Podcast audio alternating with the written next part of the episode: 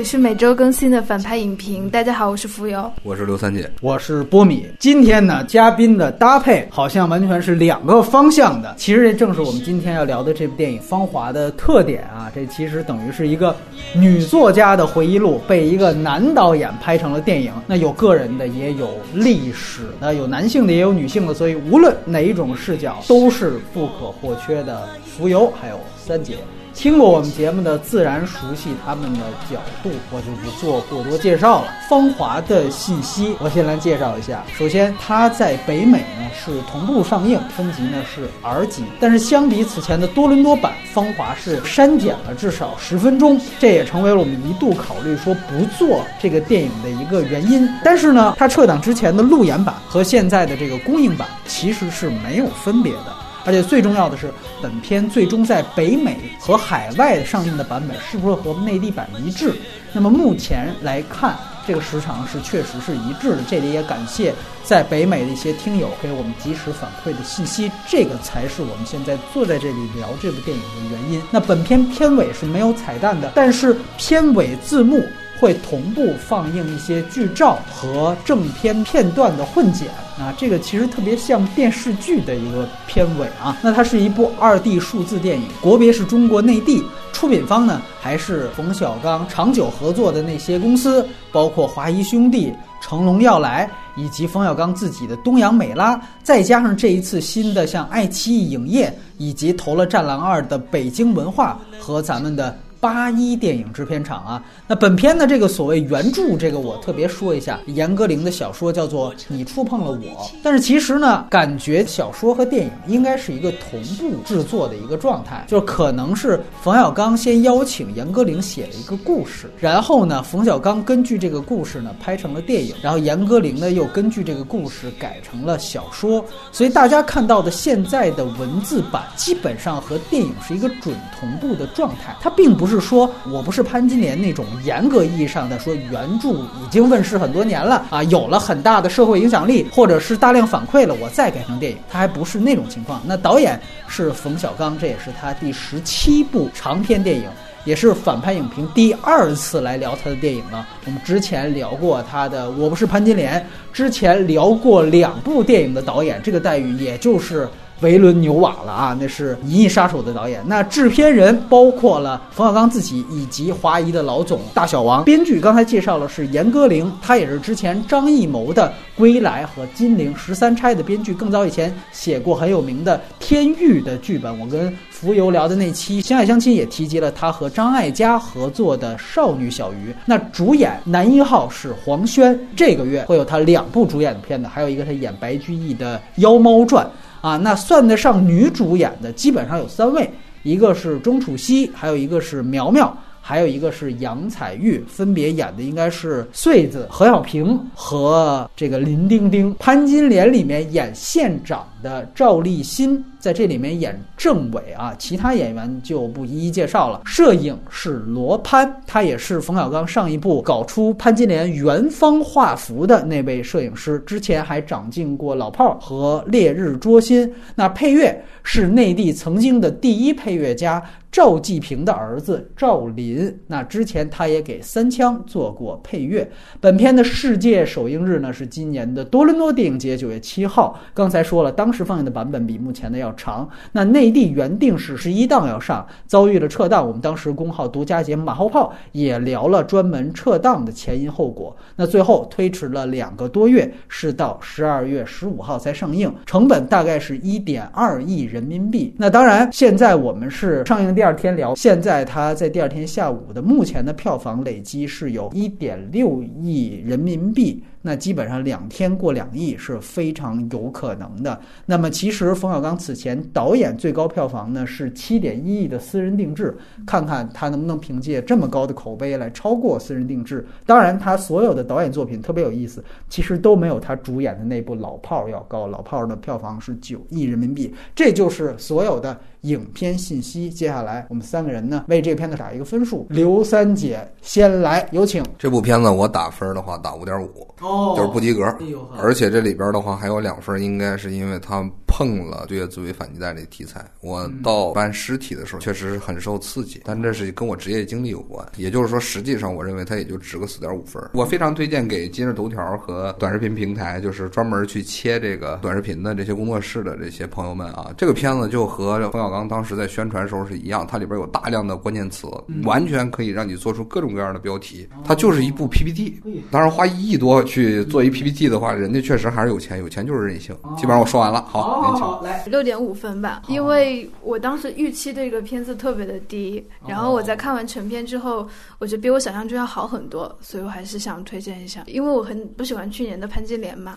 然后这部一开始看预告片的时候，我也很怕他拍的就就是那种很猥琐中年人对年轻女孩的那种观感，我很担心拍成这样。但其实看到成片的时候，我觉得还不错，能够明显看出来导演在这里面是很有诚意的，不管是在技术探索还是真情实感这方面，他都有自己的表达。但是也远远不是杰作嘛，所以就六点五分。那推荐给什么人群呢？都行哎。都行，可能稍微对这段历史有一点了解的吧。那我给六分。我记得我第一次跟浮游聊啊，是比林恩。我当时其实，在末尾的时候，我们说过徐良的那个事情。其实当时我就说，我说如果有机会能够把徐良的这个东西拍出来。其实是非常非常有有价值，觉得就跟三姐刚才说的一样，就是他碰这个题材让我有很大加分项的地方。然后确实对中越战争的电影，可能从高山下的花环之后能够留下来的电影太少了。而且我觉得大家还是对这个中越这个战争的事情是挺有期盼的。我记得特别有意思，当时是说他要十一档上，十一档当时还有一个片子呢叫《英伦对决》，当时特别有意思，有人就说这两个片当时要一块儿上是可以连宇宙的，说是成龙演。的那个，因为他那个原著小说叫《China Man》，他其实讲的是一个越南裔的老兵逃到了英国，然后就觉得是不是甚至这个黄轩那胳膊就是让成龙给打，想象力脑洞开的是非常的，选的点非常好，可见大家的这个迫切的程度，希望看到类似题材。但是我后来也纠正了，我说人家《China Man》那个小说的成龙演的原型打的是美越战争啊，这个跟中越战争它不是一码事儿。等到中越战争，人家已经移民到英国去了。但是总之反映出大家对这个题。材特别特别的饥渴，再加上我们都知道，最近几天在各地传出来这个芳华的啊，有这种说派出所要求是不是要降低排片，尤其是说在这种老兵包应的场所要安插警察，你就可想而知，现在对于这些老兵，对于这些这个越战的。曾经的英雄们，这个国家现在态度仍然是这个样子，所以说这个电影敢碰，它就挺不容易的。推荐的话，那就推荐给那些不了解战争有多残酷的键盘侠们吧。然后今天的节目流程还是分离优缺点来先说芳华外延部分呢，一来是跟三姐聊一下中越战争和相关的历史背景，着重也会谈一下高山下的花环这样的电影。那么另外一方面呢，能和浮游我们一起回顾一下严歌苓之前的一些。作品冯小刚的电影，我们这里就不回顾了，因为大家都看过啊。总之，这个就是我们非剧透的部分。接下来呢，会有剧透，还是那，今天老样子，分儿最低的，要不然先来说说缺点。三姐，我也没想到。他这个上节目之前跟我说要怒骂，结果一打分五点五，说这不低。哎，我得听听为什么只比出租车司机低了零点五分。所以他先来聊缺点，那有请吧。那缺点的话，刚才我已经提了头了。这个片子本身，我看完了之后的话，感觉它是个 PPT 片儿，它是一个非常营销向的东西。就是可能有些人认为它里边有真情实感，但我看的话，就是冯小刚一贯的鸡贼，他是非常鸡贼的。我整个看下来以后，甚至刚才你说女二号的话。叫什么来着？何小平。何小平，就是我出了电影院之后的话，就已经忘了他名字了啊！你看，我刚才还得问你，他在里边不是说他存在感不够，而是说这个片子里边的人物一个个的话，面目都是很拼，就是它里边实际上可以说没有人物。这个是一个，就是说我作为观众的直观感觉。另外一个呢，是说它在剧情设置上来讲，它是非常营销向的。这个因为我本身是网络从业者，营销或者说网上话题炒作的核心在于关键词。它这部片子在里边的话，其实进行了非常明确的切割。某一块的话，我要突出什么关键词？这个关键词它是已经做了提炼的。应该说他在做这片子之前，首先想的不是情节，不是故事，甚至说不是我的导演表达，而是说我首先先设定了一些关键词，然后进行排布，排。完之后再穿，比如就前面所谓的这个文工团前半段和后半段文工团都不一样，你要注意，它在前半段的话，它里边讲的是文工团内部的阶层，就是隐现的和现实存在的阶层以及倾轧。这个可以说是严歌苓本人生活中的折射。但是你看到最后的时候，他提炼出来所谓文工团的另外一个概念又出来了，是驼铃，是家庭是家庭哎，是集体。由这个集体再次见到所谓黄轩老兵英雄，他在带出来一个英雄的概念。但是实际上你会发现，它的开头和它的结尾这部分同样的文工团里边存在一个非常明确的认识鸿沟。为什么会出现这种情况？是说导演有意识的去安排，说我体现这个东西多面性吗？不是，他并没有在它里边的这个整个戏剧表现里边的话去表现它是复杂的、多面的，而只是说前面我要让你看下去他们的生活，后面我要让你情绪被煽起来。好，那我就要给他们设定这个东西。实际上的话，你可以看一下何小平的经历里边，旁白已经谈到了一个问题，他已经对这个集体中的人非常的失望，所以他要逃离这个集体，他要脱离出去。那么这个集体中的其他人对这个集体的态度，在这里边有没有表现？零，没有任何的体现。当然黄轩还有一点，黄轩在里边被挤走了，也是被挤走了对对对而且这是另外一个概念，就是另外一个关键词，就是黄轩是一个英雄，然后何小平也是个英雄。而你注意，这个英雄所谓的体现是什么？是通过旁白，把旁白叙述这两个人都是英雄，而且英雄都有落难，而且这两个英雄的话都出自什么？都出自所谓的底层。他进行的所有的这种塑造的话都是关键词。最后我还要去说，他们这两个英雄对待生活非常的平淡平和。我们其他人虽然有钱，但是我们过得不好。你妈逼，这种话说的有意思吗？冯小刚他一方面以居高临下的态度去看这种大众，然后用一种半仰视的方式，他里边提出来，你看啊，他在处理所谓干部子弟的时候，他的这种方式的话，真的就是他冯氏的鸡贼。他处理萧穗子去向陈灿表白的时候，是陈灿在那儿跟他的那个战友说真好，我爸爸哎是司令，是他妈昆明军区副司令。对，为什么我要说这个？然后这时候就去表白，这种行为或者说这种思维方式是明显的冯氏的风格，就是舔嘛，它就是一条舔屎的狗嘛。从他的年少时代，他一直是看这么看待这个世界、看待这个问题的，半仰视的看着上面，然后同样的话，希望我有一定的财富或者我有条件，能够跟人相提并论。所以他在里边的话有一个签名售书，这个时候的话，那个谁萧穗子或者说严歌苓的原型，和军长的女儿、军区副司令的儿媳妇儿坐到一起，大谈我们的战友情。然后这时候拿出一千块钱来给你，是吧？咱俩的情谊还不值这一千块钱，你他妈怎么不值十万呢？这个时候拿出来，他所有的这些东西，所有的处理都带着明确的每一段的关键词的设置，它需要的调动你的情绪，它是有指向的。我要你调动谁？比如说，他在这里边设定这六分钟的所谓自卫反击战，他的这一场里边去弄的这个东西啊，我真的不觉得他的这场战争场面拍的有多么好，里边有很多的就是说咱们说战争的 bug 啊，你比如说那伏击，请问能见度那么低的情况下，旁边都那么高，人家既没有占据所谓的制高点，另一方面的话也没有标定什么之类的东西，那如何去完成这样的一场伏击？然后你往里边去跑的时候的话，你会跑到草丛的深处啊，就是芦苇荡的深处，然后你去跟他们去进行一场近战，这是什么玩意儿？你是用脑子在想的一场战斗吗？你是说越南军队的伏击的点儿不合理，它是这？不合理。说你这么拍是可以的，但是你想象一下，能见度你看不见对方，对方就能看见你吗？他的机关枪打过来的话，打的是什么？他怎么能咣咣咣一群人在那地方趴下呢？他是如何去做到这一点的呢？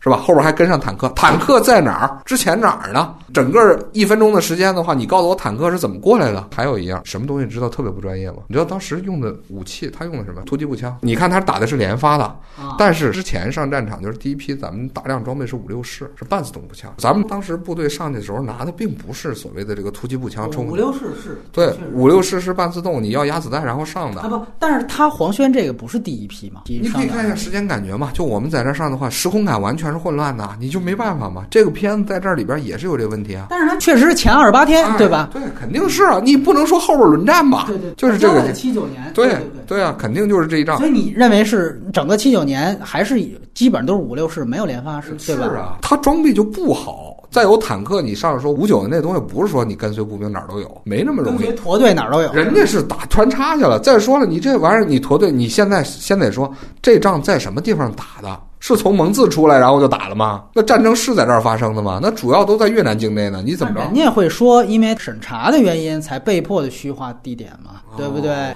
这不，这我觉得是真的有这个客观限制，有这个客观限制。但是我还是那句话啊，他真的就连个越南植被他都仿造不出来。您这个草那么高啊，您觉得那是越南植被吗？咱们看越南片子看多了，那是越南植被吗？您这个说什么？说是在我们呼伦贝尔大草原倒是合适，草一人多高啊，这挺不错的。这些东西的话，全都是完全就是属于是一种凭空掉下来的东西，它的目的是为了扇你。接下来，哎，胳膊打断了。啊，对吧？血管已经打穿了，然后靠在那个车旁边，我在守着我自己弟兄们的尸体。这个时候的话，我就变成战斗英雄了，是吧？他为的是完成这样一个，或者说把仪式感把他送上去。反倒是何小平在医院里边的这个经历，他的这个英雄当的还靠谱一点。嗯，但是后边的话，就是说他如何发疯的这个过程，他是用旁白去把它弄出来。但即使他有了那样一个场面，最后我给你一个情感刺激，哎，你看英雄疯了。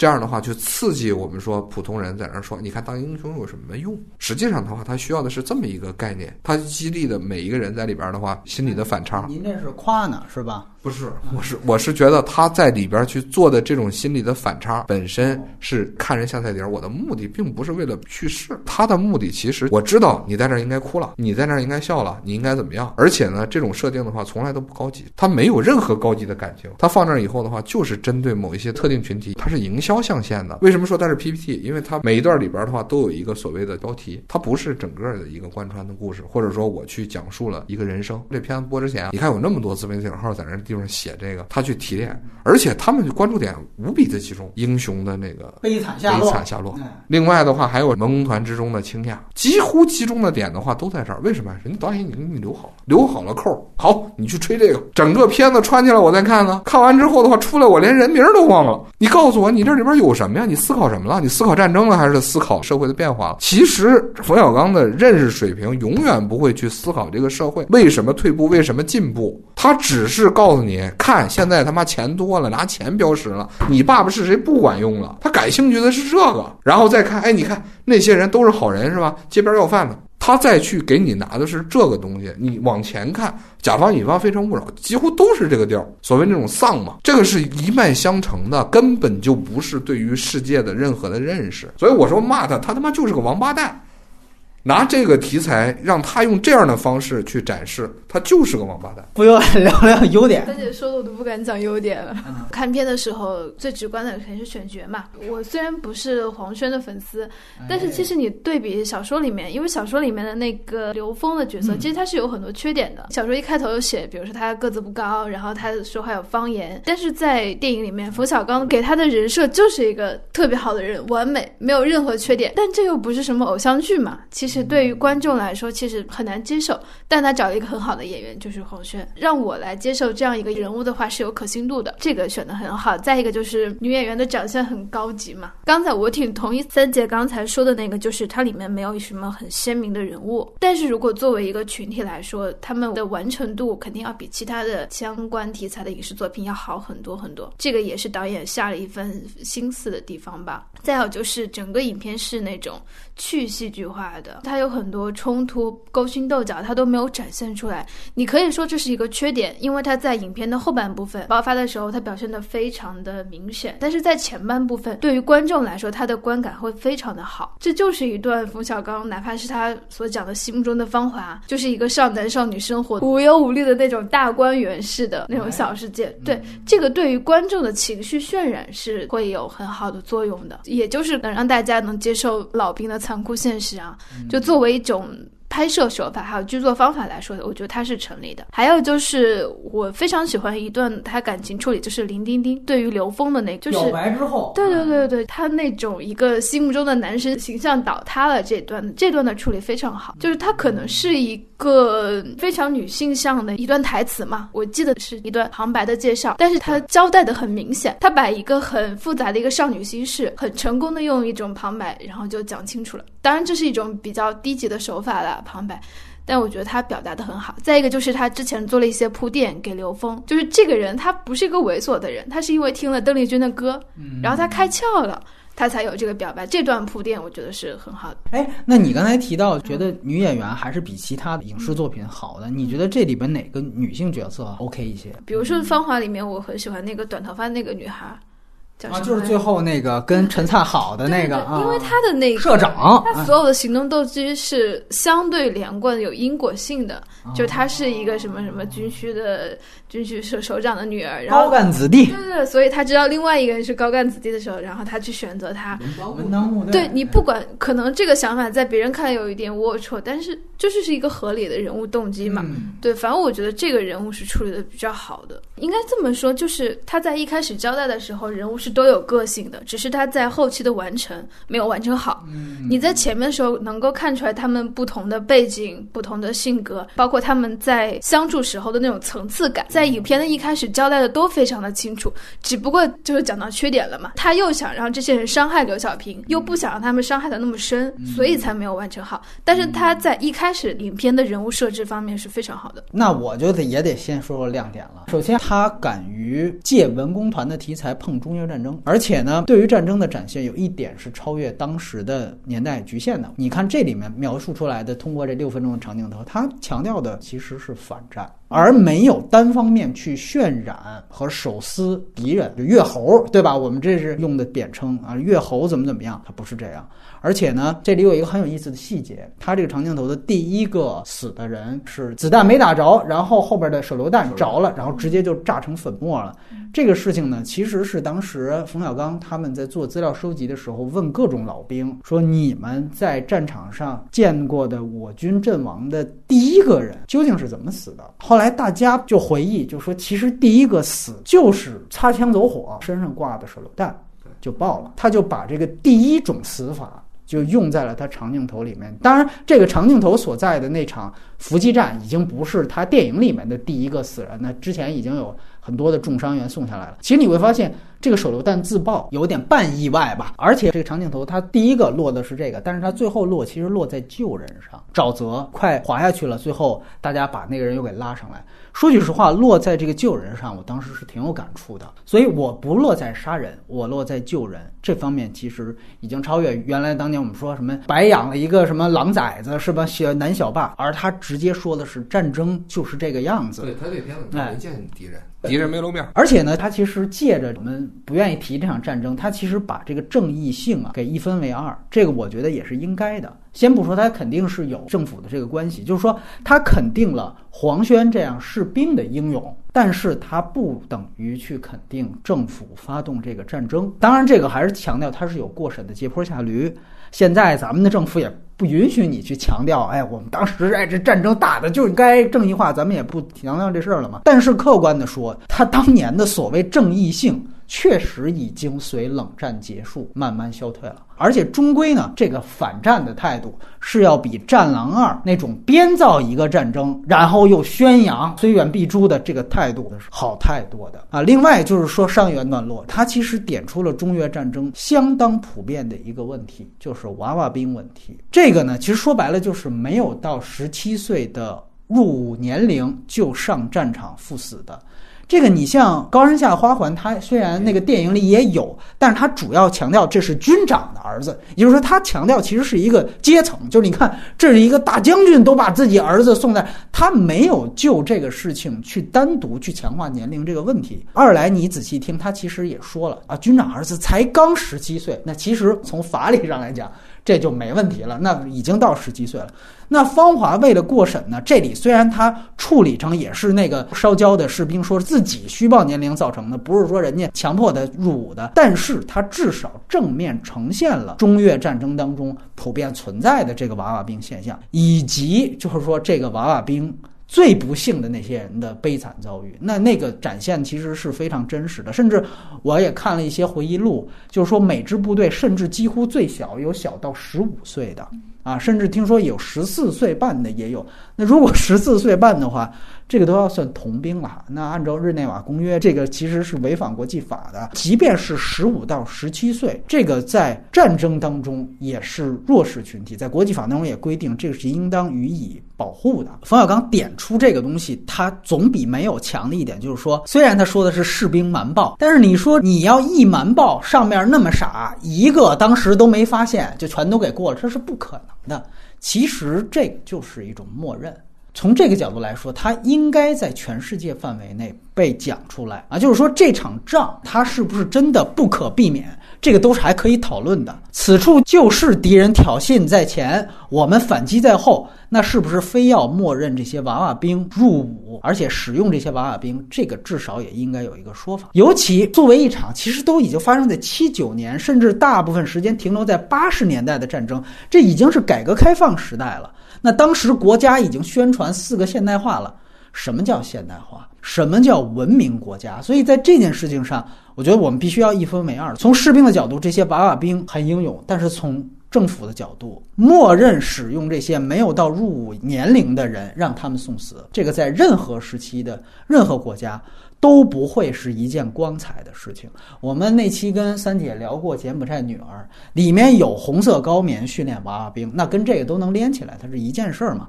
那你都不会觉得那是红色高棉为了抵御越南人进攻誓死保卫自己祖国全民皆兵的英勇，对吧？你看到的就是一种利用洗脑，是一种炮灰制造，而芳华至少把这个事情客观的以伤痛而非英勇的形式呈现出来了，我觉得是很不容易的。另外有几些细节我也比较喜欢，我觉得特别好的就是他利用了几个时代符号，就是毛泽东像，中间是。毛泽东去世，黑幕落下，到最后黄轩最后一次回到大院，可口可乐，请喝可口可乐。他那找的还真的挺对的，就是八十年代的那个样子的。这个其实都是红颜色的主题。那么原来是毛泽东，现在是可口可乐，这个时代怎么变了？变到哪里去了？就通过这几个镜头和细节，一下就出来。我第一次刷跟这次看中间隔了两个多月，这次看之前我再去想这个电影什么让我印象深刻。我第一其实就是这个可口可乐和毛泽东像，当然这里面也有一个比较让我感动的场景，就是黄轩那个送别的段落要被下放伐木连去，因为他其实带出了一个刘峰这个人设，他是有一定的难能可贵的一个刻画。其实他在说的就是雷锋之死啊，这个雷锋是一个符号上的雷锋。你其实严歌苓他叫这个人刘峰啊，他取的这个谐音就有一点让大家暗示这个意思，他其实反映的就是被神格化的一个普通人。最后个体的一个命运，这一点我觉得是有反思的。这个反思就是在于体制对于标兵式个体的伤害。以前我们很多电影，哪怕是严歌苓自己的东西，他强调的一般都是，比如说体制对于反革命分子的伤害，比如说陆犯焉识那种。对于哎，我把你塑成英雄，这个总该没错吧？这是大家都学习的模范，那其实他就没伤害了吗？这个电影讲的就是对于这些所谓英雄和模范式的伤害。你发现刘峰这样的一个个体，其实他在前后是遭遇了两次伤害，后面成为战争英雄，被这联防队欺负。这是大家最能接受，是现实的一种伤害。但是他在这之前其实也遭受过一个伤害，是来自体制的伤害。那是前三十年的遗毒，是文革的遗毒，就是触碰事件。触碰事件让他已经失去了一个被当作正常人对待的一个资格。我大家都把你当成一个神的形象，这个时候忽然神对你做一些所谓的性骚扰动作，那即便他是有冒失之处，他的原因在哪里？也是在这儿。就是体制逐渐让这个人丧失了一个正常人表达个人情感，尤其是表达爱的行为能力，在这一点上，通过刘峰这个人物是体现出来的。我觉得要举一个特别有意思的例子，就是去年那 First 在马后炮聊过纪录片，是叫《昨日狂想曲》啊，它其实讲的是真人真事儿。刘光健就是天天在全国开着一个三蹦子，给大家免费擦鞋学雷锋的那么一个人。就是因为你要是知道那个人之后，你会结合这个刘峰看，你会觉得特别的有代入感。因为刘光健本来就是要被体制当时宣传成第二个雷锋的，当时给雷锋照相的那个都已经下榻到他们连队了，就准备开始塑造了。结果就是因为一个很小的事情。在大会上被领导批评了几句，结果他一下子就接受不了，他就逃出军营了。那这个在军队里面算逃兵啊？结果最后因为他这个事情被抓回来，领导当时想怎么算？我们这个要被塑造成第二个雷锋，不能说他是逃兵，那怎么办？最后说，要不然就说他精神有问题吧，就就把他送到精神病院去了。所以后来确实，他从精神病院出来之后，他又去转业到西藏什么的。按说当时待遇是不错的，但是他就是接受不了，他觉得我应该是雷锋才对，所以他最后其实是形成一种自我催眠。就最后他在走这一路，大家都有点不愿意戳穿，无论是你还是那个时代都过去，就因为如果戳穿他，他可能就疯了。就是如果你不断的跟他强调现实，那如果两位有什么不同意的，来，三姐刚才。举了半天手来，来来来，里边有两个问题啊，一个是说你少年兵的这个问题啊，并不是说他处理的多么好，而在于说他之前没有人做，对吧？实际上你说的是这个，然后第三个的话，你谈的是英雄的问题。我不知道你有没有发现，你说的这几个问题的话，都是之前在宣传上面的话，其实的重点。除了少年兵的这个问题，哎，你又把它往前再走了一步。但是少年兵的这个，我先说一个背景，就是当时实际上呢，并不是说他有意识的去派出少年兵上战场，而是说当时农村其实大家只有一条出路，就是当兵。文工团是不一样，文工团里边其实是有一堆的干部子弟的。我不知道你有没有注意一个片中的细节，刘峰有两次从北京回来，给家在北京的团员带东西。第一次的时候念的名字应该是四个，第二次念的名字是十个。因为平反了嘛，平反的人多一了。群爹平反了。实际上的话，他们爹在牛棚里边残存的能量是能够把他们送到文工团，就是说不需要死，也不需要风吹日晒，而且日子过得非常好，可以享受所谓的这种就是小灶待遇。第二个就是说，当时的农家子弟，包括我的上一辈儿，就是我大爷，也是只能去参军，而且在参军之后，他们的命运的话，要比无论是考学也好，还是说在当地你去奋斗也好啊，或者什么提干啊、入党这些，你要比那个快得多。所以实际上的话，这是一条个人出路，是他们主动的，然后来做这个事情，它是改变命运的一种。唯一的手段，当然你可以这么说，说它跟红色高棉的那种逼迫你必须走向所谓军国主义这种道路是一样的，可以这么说。但实际上的话，对于个体来说的话，反倒不是坏事儿，是好事儿。在当时的条件下，我这个只是补充条件。我你后边说的那些价值判断我都同意，但是请注意，它有一个非常悲惨的背景，就是所有中国人在那个时代是处在监狱里。所以你看，我强调的还是那一点，一分为二。对就是我们在个体上，我没有否定战斗英雄的英勇，但是你政府当时如果兵源是这个样子，对。你发动的这场战争以什么样的形式发动战争？说的说的这个东西我同意的，就是说你刚才说的价值判断我都同意，但是我是说呢，就是说刚才说的这个背景，恰恰是芳华的另外一个核心问题，他没有去展示所谓大观园之外得有将近九亿的人过的日子应该是监狱中的状态，只不过他们其中有一部分通过这样的方式，就是说拿自己的命拼的这种方式，然后去交换一个我有可能改变命运的可能性，但是这个东西在芳华里边展示的不是这个样子的，它是浪漫主义的，是一群人在他妈的挥洒理想，挥洒你青春的汗水。不，他其实就没触碰到你他。根本就没有触碰到这个东西，然后他还要说我去缅怀这部分青春。在我的读者群里跟我的粉丝的话说，我说他根本就不是我们的青春，是他们的青春。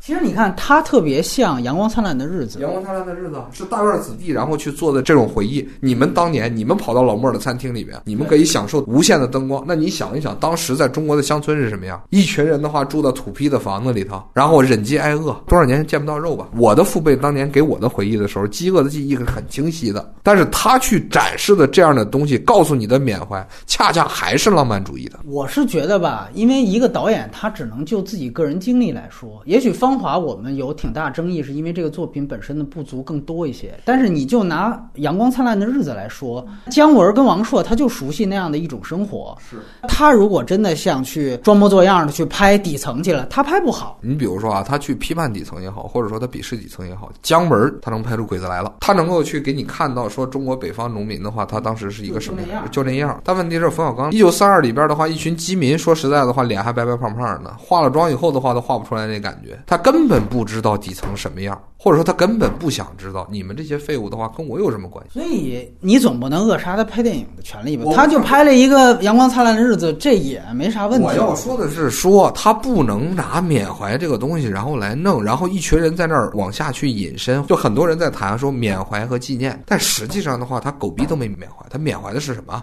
他缅怀是他个人青春吗？还是这个中国社会里边的特权阶层的青春？他不就是在给这些人献媚吗？然后第二个问题，刚才在那说的是什么？是说刘峰的那个英雄形象的这个问题，就你刚才说的一个纪录片里边这个人物，但是我认为这两个人是不一样的。这里边刘峰没有挣扎，他实际上的话是强制的设定了一个冲突，而且你可以看一下他在片中其他的这些人对于刘峰的态度的话，他并没有把他封杀神坛。你仔细看一下，在所谓的这一群大院子弟的眼里头的话，像这样的人，他并不值钱，在他们认为的话，他只不过是被骗了，就是这个家伙傻而已。语言的暴力其实跟何小平的情况是类似的。比如说，哎，看英雄回来了啊，我们这个全军模范什么的，你觉得他们是艳羡吗？他的父亲是木匠，比他的阶级要高多少倍的这群人，再去看他所谓这个英雄的时候的话，恰恰是戏谑。另外一个，刘峰自己怎么看待这个问题？他跟林丁当时表白的时候，其实说我不是无私的，我是自私的。而我们看宣传里边是说，这里边有一个非常强的碰撞。所以造成了这样的一个悲剧，林丁丁受到了所谓思想的很大的冲击，说神怎么能落下来，然后来什么呢？来抱我呢？这个才是有逻辑的，或者说这个是尊重了严歌苓原来原著里边那套东西，他没有那么光辉伟大。这样啊，旁边的人怎么看他，这是一回事儿，这是一回事儿。他自己冯小刚并没有把旁边的这些人的态度当成正确的态度，相反，他觉得你看旁边这些人是这样的一种嘴脸，对吧？这是这个电影的展示，它同时也展示给我们观众的是。刘峰的种种行为，对这些行为，其实按照现在的标准，确实也都是好人好事儿啊，确实是好人好事，确实是无私的，没错。所以他这个观点就都是成立的。这里边有一个关键问题，就是他是如何理解自己的。那个黄轩塑造的这个人物有没有塑造出来？就是刚才你说的那个人物里边，他其实是有一个什么呀？叫冲突和幻灭，那个是必然一定会出生的。是他应该自己觉得我就是标兵，我就是雷锋。黄轩在这个片子里面，他知道自己身份是什么。去军政大学不也就是是正联吗？不，我倒是觉得体制对他的影响在哪儿？就是哪怕到他表白了，他也说。说了一句话，这个很重要，就是他说：“其实我之所以到现在等你，是因为啊，你入党的预备什么党员通过了，对我这才哎，我不能耽误你。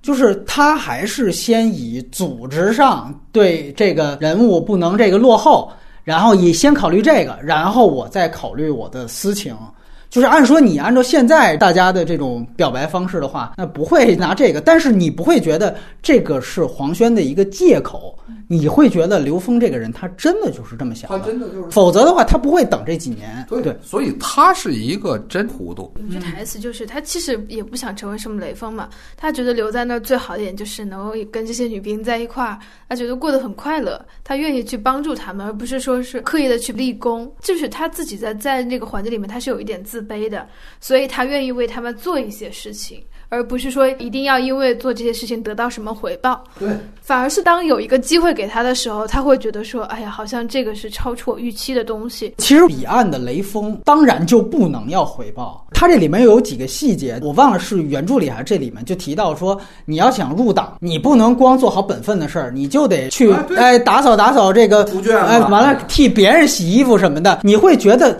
他这里面把别人跟刘峰是做区别化的，就是有些人可能是为了入党或者为了其他功利目的，他是故意要去做好人好事，像刚才浮游说的。但是刘峰是高于这个的，是没错，他真的是出于本心的。对问题是，就因为他出于本心，所以他跟你刚才说那人不一样。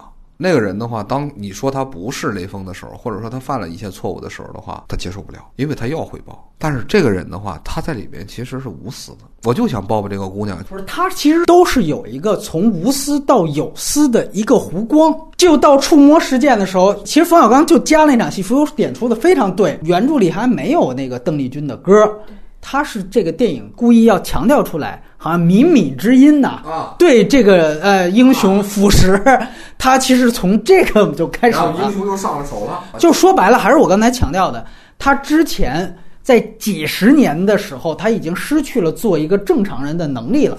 这个能力是体质造成的。而在这一刻，他听到了邓丽君的歌，他一下子忽然又本能被唤起了。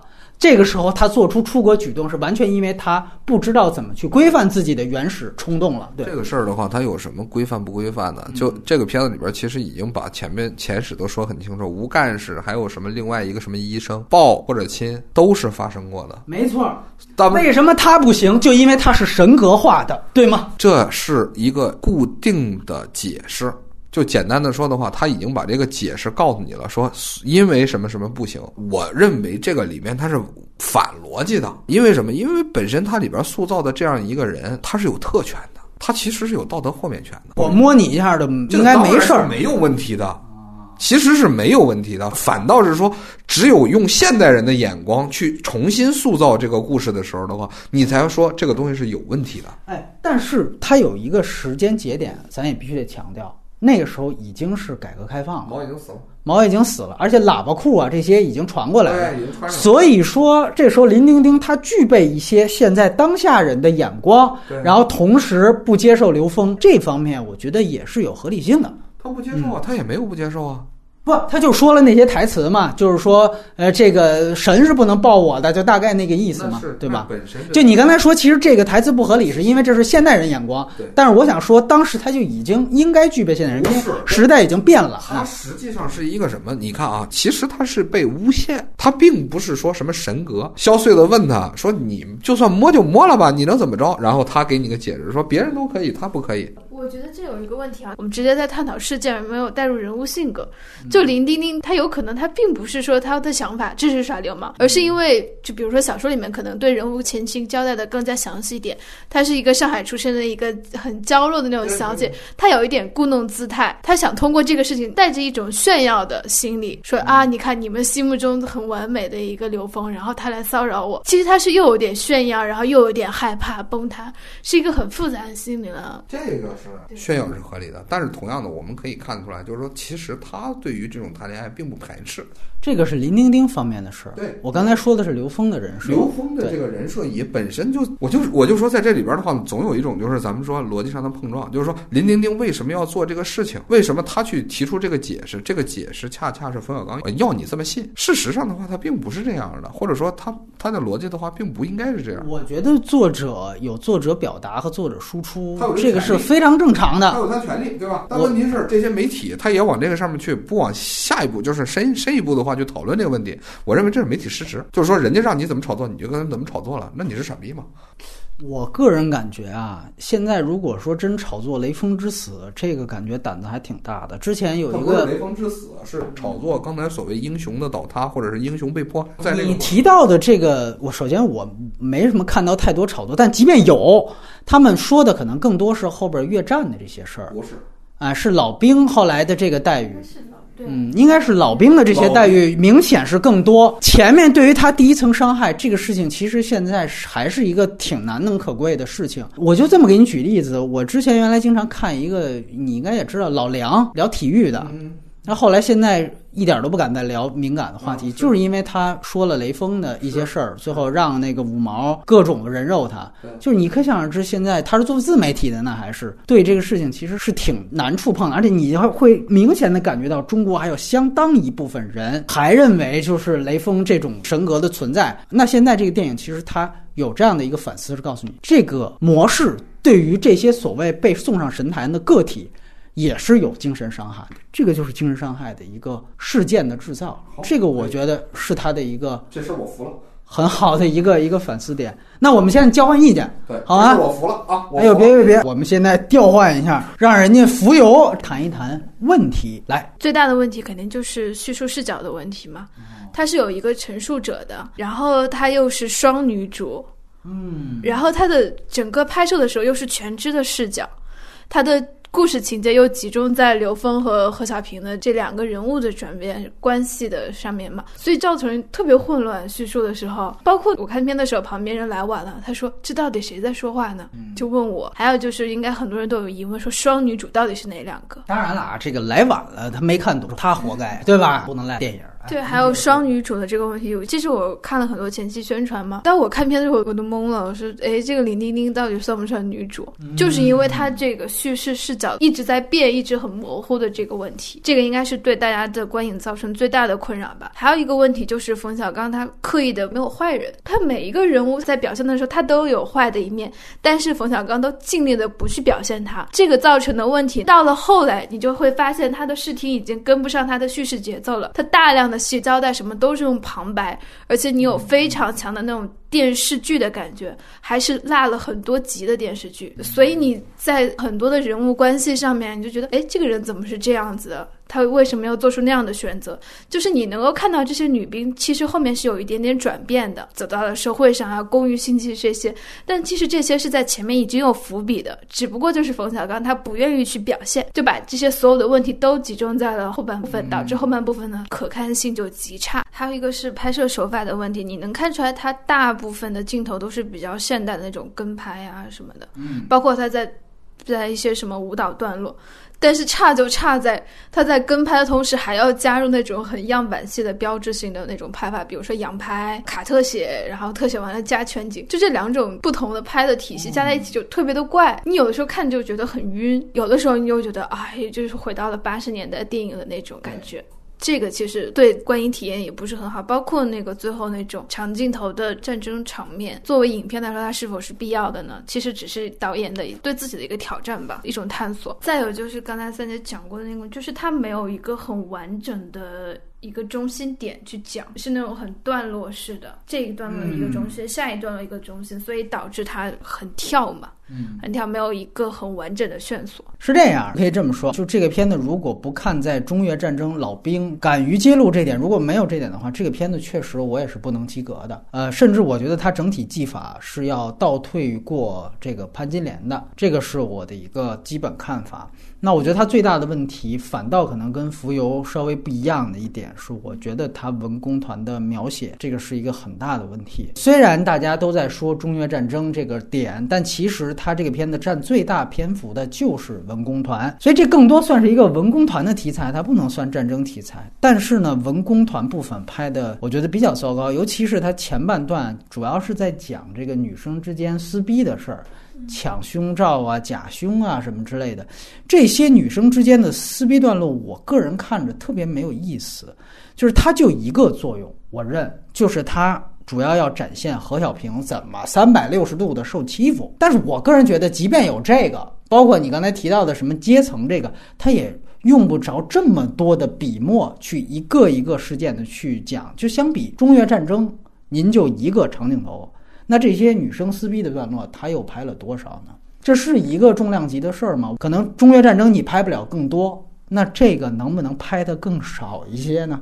对吧？这些东西说白了，他没有反思，只有挖苦，它呈现的是女生之间的一种勾心斗角。这个可能也跟严歌苓他自己的东西有关系。就我们没去过文工团，但是我们比如在大学里面，就哪怕我男生，我经常听说哪个班的女生的宿舍又跟班主任闹要换宿舍这种破事儿，说合不来什么的，一样。最后那说为什么？最后无非就是这些鸡毛蒜皮的事情。就很好看呐，就是你就觉得很好看，就是宫廷剧嘛。啊，就是刚才其实三姐把这个帮人家提炼了一下，觉得这个其实它反映的是一种阶层差距。其实我这么。跟你说，你哪怕放到现在大学宿舍，他没有文工团，什么老子是这司令那副司令，照样还是会有这些什么我霸凌你了，你欺负我了这种女生宿舍的这些事情啊！而且说到最后，最后给这林丁丁一个报复，长胖的绿茶婊假手都不愿意摸，这些都是挖苦啊。在我看来，这个连讽刺都算不上，更没有什么反思。我觉得，而且你不能说移民去西方的女人都是绿茶婊吧？就这不是把严歌苓自个儿也装进去了吗？她不是也嫁给一白人吗？啊！而且就像假手这种段落，其实你觉得她讽刺的是绿茶婊？其实这是一种双向讽刺。他这一段你看啊，你觉得没意思，而富游觉得有意思，我也觉得没意思。还有一部分人觉得会非常有意思。老人就是我们父辈，正好经历过这部分人，他们对于这种没有整容脸，然后那个那种东西，我我我没有批评他没有整容脸，我的意思就是说，这个东西你要带表意会更好。对。他没有能力去表意，而且我刚才就已经说了，这个片子本身冯小刚的话，他是针对不同群体提供的不同的 PPT，这个东西的话，就是专门诱惑这个年龄段的男性的，让他们去想象当年他们自己摸不到的大腿，仅此而已。所以你看它里边的两场展示，一场的话是什么？一场的话是军装。军装对应的是什么？是洗澡。其实这不冲突。你听我说完。这个《红高粱》里面也可以把这种女性美，像巩俐这种拍的非常的性感，但同时她美学上很高级啊，对不对？她是没有能力，但问题是她的能力所及只能到这个程度，她去展示，但是她的目的是很清晰的，她要做的是这一部分人，就是我营销这部分用户。而我刚才说完啊，一场的话是洗澡，另一场的话就是胸罩。嗯，说到底。一个是全身的裸体，另外一个的话就是女人的胸。她感兴趣的只有这个，这一看就是猥琐老男人的那个思维方式。行啊，我不诛心呐，但是我想说，他最大一个问题，他出现这么多文工团的人物，把刘峰都算上，没有一个是展现他真正爱音乐、爱舞蹈或者是爱文艺工作的。这片中啊，只有零星的段落展现了何小平和刘峰加练舞蹈的段落，但是请大家注意，他更多也是来衬托别的用意，比如说。何小平的父亲死了，他很苦闷，然后或者说他被孤立了。刚刚有这么一场片段，然后刘峰帮他一起说：“那我来托你。”所以这就导致了这些文工团的人为什么来这儿，最后走的时候又为什么伤心？其实说白了，这是一种对自己工作的热爱方面的欠缺展现，这个就造成了本片大面积的动作和人物行为的动机缺失。这点是大减分，就围绕何小平，就大家都认为穗子是一个女一号，但在我看来，其实明显有弧光的是何小平，哪怕是这个，我觉得相对是最好的。两场非常重要的戏是有问题的，一个就是说讲他被下放前是为什么呀？是因为他拒绝当备胎去那个高原上给人跳舞去。那那场戏他不愿意上台，这个影片里说了，交代的很清楚，没问题。但是当指导员找他的时候，他已经被下放到了服装组了，对吧？那么他为什么当时已经在服装组干个剧务工作了？那等于也就是连舞都没让他跳了。之前还说，哎，你不是之前演过 B 角，等于您那 B 角还是之前演的。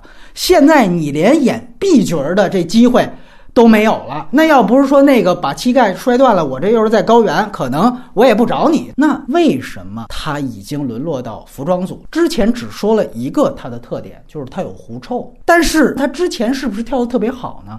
开头指导员是有交代的，他说：“我为了把这个何小平叫来，我是亲自去首长那儿，我特批的名额，而且是我一年前我就盯着他了。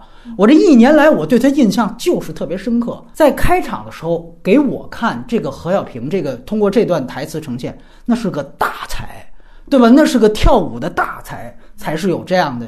你后面你也没说这指导员其实是个大水货，你没有，起码是一个行业人，对于他非常大的肯定。”这能因为有狐臭就不许让他跳，连 B 角都跳不上，直接发配到服装组去干剧务了？那如果说狐臭影响跳舞的话，那你之前足足等一年的时候，你招人呢？你怎么不问清楚啊？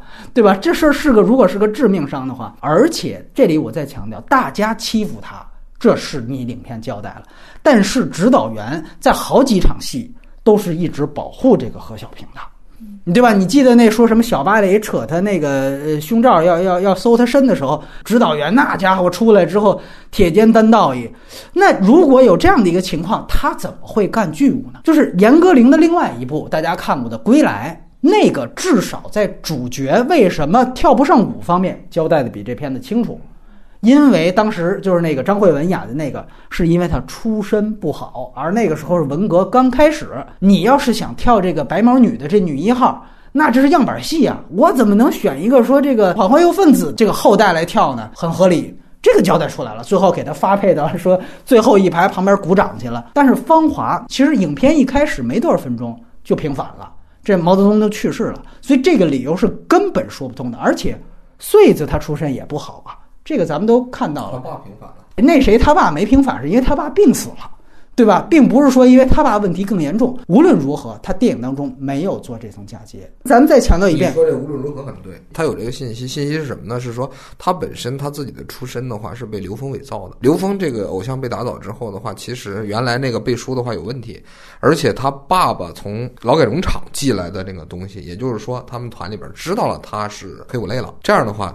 其实它里边的信息有可能，那个时候已经平反了，文革都结束了，那都是七九年的时候，连华国锋都要下去了，对吧？七九年开战啊。对啊，十四号开战吧，对吧？是啊，是啊。对啊，但问题是之前的话是七八年吧，他上雪域高原应该是七八。其实要按理说的话，应该是有一个大规模平反，但是死了的平反的话，应该是八零年左右，就是平反时间是一个很长的过程。你所以你认为何小平一直没跳上舞，就是因为他爸出身不好？应该是说刘峰的这个事儿之后，他的一个庇护者没有了。如果我们说说这里面他有，为什么不拍出来呢？他就没这智商嘛。啊，就就导演就没这智商，我认为。你说这，你说这就没有这么觉得啊？或者说他剪辑的时候，干脆他可能，或者是没拍，或者剪辑的时候他剪掉了，这种可能性很大。因为我还真不觉得冯小刚是一个就是前后照应特别好。因为我觉得，如果你在这里面你加一个何小平，他对舞蹈事业特别热爱，咱们就想象一下这个《黑天鹅》里边娜塔莉波曼，或者是红灵燕，对吧？这红灵燕是最典型的。你开始因为热爱，后来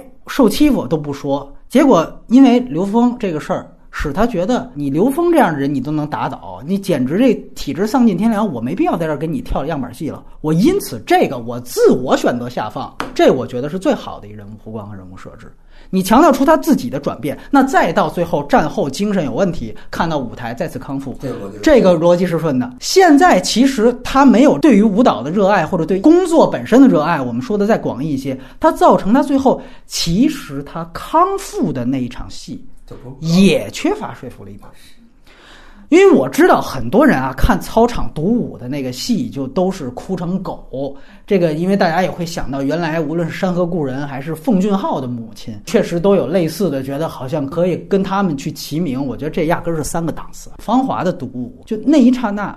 他是看到了舞台，他恢复了。为什么恢复？就首先，你这个电影，你强调小平是自以为进入文工团，他开始是以为他就安全了，其实马上就告诉他，其实你就是个笑话。这个影片前面三番五次的去强调说你就是个笑话，你在集体里边你也是个笑话，这个事儿说了半天，那也就是说文工团早就不是这个人的一个精神寄托了。就观众也会知道这个事情。电影此前呈现的无不是这里边的人怎么欺负他，不让他跳舞。刚才说了让他干剧务，最后还呈现了何小平因此闹情绪，最后被处理到前线，对吧？那也就是说，他到前线之前遭遇了这么多次磨难。如果三姐刚才自己找的这个给冯小刚理由就是说，还是因为你爸哪怕死了，你没平反，你都不能跳上舞，那这又是一层伤害啊，对吧？好。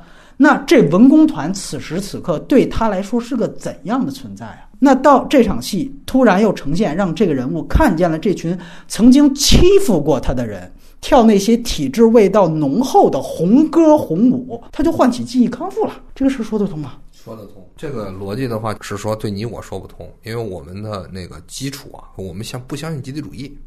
我们对集体主义是排斥的。他这里面对于何小平，其实在他下放到对越自卫反击战战场的时候，他已经对集体主义幻灭了。这个电影其实我一直在强调，他对于刘峰和何小平都是两次伤害，对越自卫反击战的伤害只是第二次。他们对于这两个人物第一次伤害都是体质伤害，否则你前面拍了一个多小时全都是废话。在我看来，不，前面它其实是有这样的意义的。就是冯小刚究竟有没有反思集体主义，这个实际上是咱俩分歧的关键。就是冯小刚本人，还有这个东西，因为这个片子哭的人，它里边有一个特别重要的东西，就像一个女生离开女生宿舍的时候那种感觉，人是复生于这个东西的这种感觉，这个是最可怕的，就是默认的集体主义的这种想法，它每一段它里边都贯穿这种东西，它没有反思。你的这个动机只能解释最后散伙饭的时候大家为什么哭成那样，但是他是一个精神病状态，他受到了越战那么大的创伤，他恢复是。靠一个给他第一次身心创伤的一个象征的东西去恢复，这个怎么可能呢？有人说相关病例是恢复了，也有对应的疗法，重建旧时环境、记忆什么的，这个是有。但我想强调，就是这个片子里面呈现的文工团，它并不是什么美好的旧时记忆。对，对，这才是最主要的。这里边就看出来本人讲述、还有描述、还有。去讨论这个问题的时候，它里边自身的矛盾，它一方面给你描绘的是一个不好的东西，但另一方面他又怀念它。你不觉得这东西可笑吗？但是它就是现实。有多少人在那地方说我在文革里挨了整，然后之后说靠就应该整？有多少人在那地方当年挨过饿，小时候的话受过罪，然后接下来在那说毛主席要活着就好了？这样的傻逼在中国少吗？冯小刚本人就是这么个玩意儿，他脑子就是这么糊涂的，所以他就只能拍成这个。像这样的人，就他本身价值观就不正的导演，他怎么给你拍出正常的那个逻辑来？只有强调出他对舞蹈和艺术的热爱，你在前面铺垫这件事情，会让这场戏合理的多得多。没错，但问题是，他铺垫的是什么？他铺垫的是说群体生存。又有什么？我自己。看这段戏的时候，我完全没有被感动到，甚至我有一点点厌恶，是因为我非常明显的看出来了导演自己的设置、导演技法的方面，他从来没有在影片里面出现那种很完整的舞蹈段落嘛，这是唯一一段。然后还有包括一开始他在介绍何小平，说他很厉害，让他翻几个跟头的时候，也是变成一个后景，对，前面在虚焦，对虚焦，很明显的一种什么欲扬先抑的手法啊，你能够看出来，就是导演就是让你哭。就是让你感动，嗯，他好像在强加灌输给观众，这个是让我特别反感的。除了逻辑，还有就是导演这方面的设置，我完全没有感动到。因为你想想看，比如说像《霸王别姬》里面程蝶衣，他遭遇的也是几次伤害，身心上的。但是程蝶衣跟这个人物最大的不一样就是他是戏痴，嗯，他真的爱好他自己从事的这个东西，他就是人戏合一的。对，所以无论外界对他有多大伤害，那他的最后也不是一种说崩塌，他的自杀其实是真正的人戏合一。这个是《霸王别姬》非常清楚的。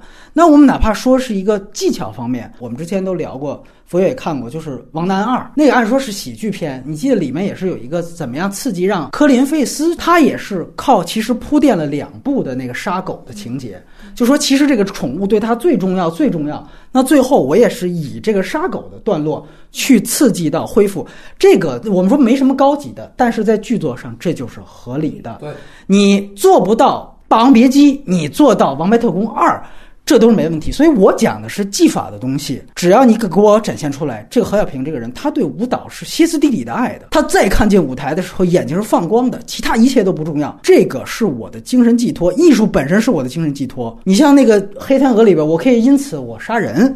娜塔莉波曼坐在那儿，她哪怕受到了巨大战争创伤。再次看见舞台，他突然满血复活了，完全没问题。对这个是我是认的。他还带出了另外一个问题，他有一点点强行卖惨，就通过这个何小平这个人物。因为这个片子其实除了中越战争是真实的，就在前面，我个人感觉，一个我们刚才说的这个女指导员突然在何小平莫名其妙就被下放过程当中，她起到作用，这个就被忽视了。另外一个就是赵立新他演的这个政委，他对刘峰这方面也是有一些问题的，就是我们仔细去看这个赵立新这个角色，他其实前面都是对刘峰关怀备至。你看，像语重心长的劝他去上大学，就说要不你再想想，你随时都可以改主意；要不然是说在那个何小平被冷落的时候大怒，对吧？就说你们居然是这样无耻。然后他也后来也夸了刘峰，就是你会发现在前面看起来这个政委。他是一个作风比较正派的人，或者有点领导能力的人，你前面是这样塑造他的，对吧？那么 OK，等因为刘峰这个因为性骚扰的问题被带走之后，这角色不见了，就是你再出现，就是暗算何小平了，就是那哎，咱们让丫那个那戏演下去，哎，到时候我最后暗自里捅你一刀，就是。这种体制内调查处分的事儿，我也不是没听说过。如果你真的，比如刘峰又是个标兵，原来这要真是老领导，一定都会去捞人，一定都会去说两句。这是军队内部的事儿，对吧？又不是说是平头百姓，而且当时又不是文革了，不是说非得你得划清界限。我可以有其他的方法。那当时，比如说我当时有一些长辈就出现过这样的事情，那捞人的时候就说你们还搞四人帮那一套呢？人家说哎呦，我们那哪敢啊？这个都是有各种话可以去找的。这人物消失不见了，他哪儿去了？他是一个政委啊，对吧？所以说他为什么这俩人物消失呢？这个其实有点卖惨的嫌疑。我就是要让这两个人物特别特别惨，虎落平阳嘛，被犬欺呀。所以我这些前面的配角，我后来我干脆都黑化，都脱离实际。哎，所以到到分别的那场戏呢，拍的特别奇怪，要讽刺吧，不够讽刺；要煽情吧。完全没有动机，啊！我不管你是严歌苓、冯小刚，你是对文工团，你自己是不是五味杂陈啊？感情复杂。您电影前面给观众呈现的，其实就是一个撕逼的集体。那么你这个时候耗费了一整首歌的时间去展现这个散伙饭。这就感觉特别莫名其妙。那为什么刘峰那个离别，我个人觉得小号吹送别，我就有感触。他前面有铺垫，无论是情感铺垫还是细节铺垫，敬礼手势是对吧？开始你敬礼是那个样，最后我有一个标准的军礼回礼，这场戏是没问题的。但是你后边那个散伙饭，你感觉他要讽刺啊，又让那个已经都黑化的女指导员抱着南政委，为什么你把他解散？你感觉这俩已经完全丑角化了，哎。但是那个穗子那旁白马上又说：“这是个家，离开他就是怎么身上被踩上了一万只脚，不是有这个旁白吗？你这 family 这个 又出来了。可能严歌苓和冯小刚他们家里边就这样勾心斗角这么弄啊，就互相撕逼。可能在他们眼里边的话，家也就这么个东西，所以他有这样的一种莫名我我再次强调，你在电影做逻辑的时候，一定要提炼现实。这女主角一天吃三顿饭，她也是真实发生的呢。是你怎么不把这三顿饭都拍喽？是都按照等时间你给我拍出来，对吧？是。你一定是要有组织、有提炼的。是所以最后你提炼出来的，它如果前后逻辑和矛盾不清楚，这就是电影问题。这不就幻灯片吗？而且另外一个，我很同意浮游一点，就是说旁白与视角混乱，这个是冯小刚的老毛病了。我一九四二时候说过，潘金莲时候我又说过，照搬到这一块儿，哎，都一点不糟践。他旁白老说一些生怕观众看不出来的废话，是吧？然后呢，视角混乱是在哪儿？前后都是穗子的旁白，但是中间念信突然几次插入了何小平的声音，就是是那何小平深夜写给他爸的信，穗子是咋知道的？你的视角如果是从穗子切入，又从他淡出，最后是落在他这儿，这个应该严守视角，这是电影的格式啊，对吧？这个就一直就没讲究过，而且最大的问题，这里就带来了穗子这个人物，在我看来是非常鸡肋的一个角色。就有人刚才说了，说他就是个视角人物，其实本片不需要任何视角人物。什么叫视角人物？末代皇帝，我是一个老外拍给老外看的，你这是东方的事儿，怎么办呢？我弄个彼得奥托尔，这是给这溥仪教他骑自行车的，我弄这么一个白人在这儿，我以他来带入神秘的东方生活，这叫视角人物。你这个片子起到这个作用了吗？对吧？你完全没有，你你要啥视角人物？他其实就是一个什么？就是严歌苓的一个私人的私货化身。因为我们都知道，严歌苓几乎所有的作品都有一个叫穗子的人，在他所有的小说跟电影当中出现。啊，这个在写作维度也不是啥新鲜的设置。对吧？那你就跟电影彩蛋一样嘛，不就是都有斯坦李，对吧？不就是这个东西吗？但你问题是这个片子里边，你穗子其实没有任何帮助到主线剧情的地方。就你会很有意思，前面女生撕逼，无论是她的位置是什么，她一方面她也跟着别人笑话，说什么老泥儿什么的都，但是真动手的时候吧，这穗子她不参与，就是你感觉这个严歌苓吧，又跟这儿宅自己呢啊，就那意思。哎，你看他们真正的动手的时候，坏人我哎，我其实是冷静的，对我其实是在旁边，我是有视角的。这，但你设置这人物，你又干嘛呢？你他的目的是什么？所以最后你会看到战后这加戏，他提的一个是说军区司令，他马上就表白了。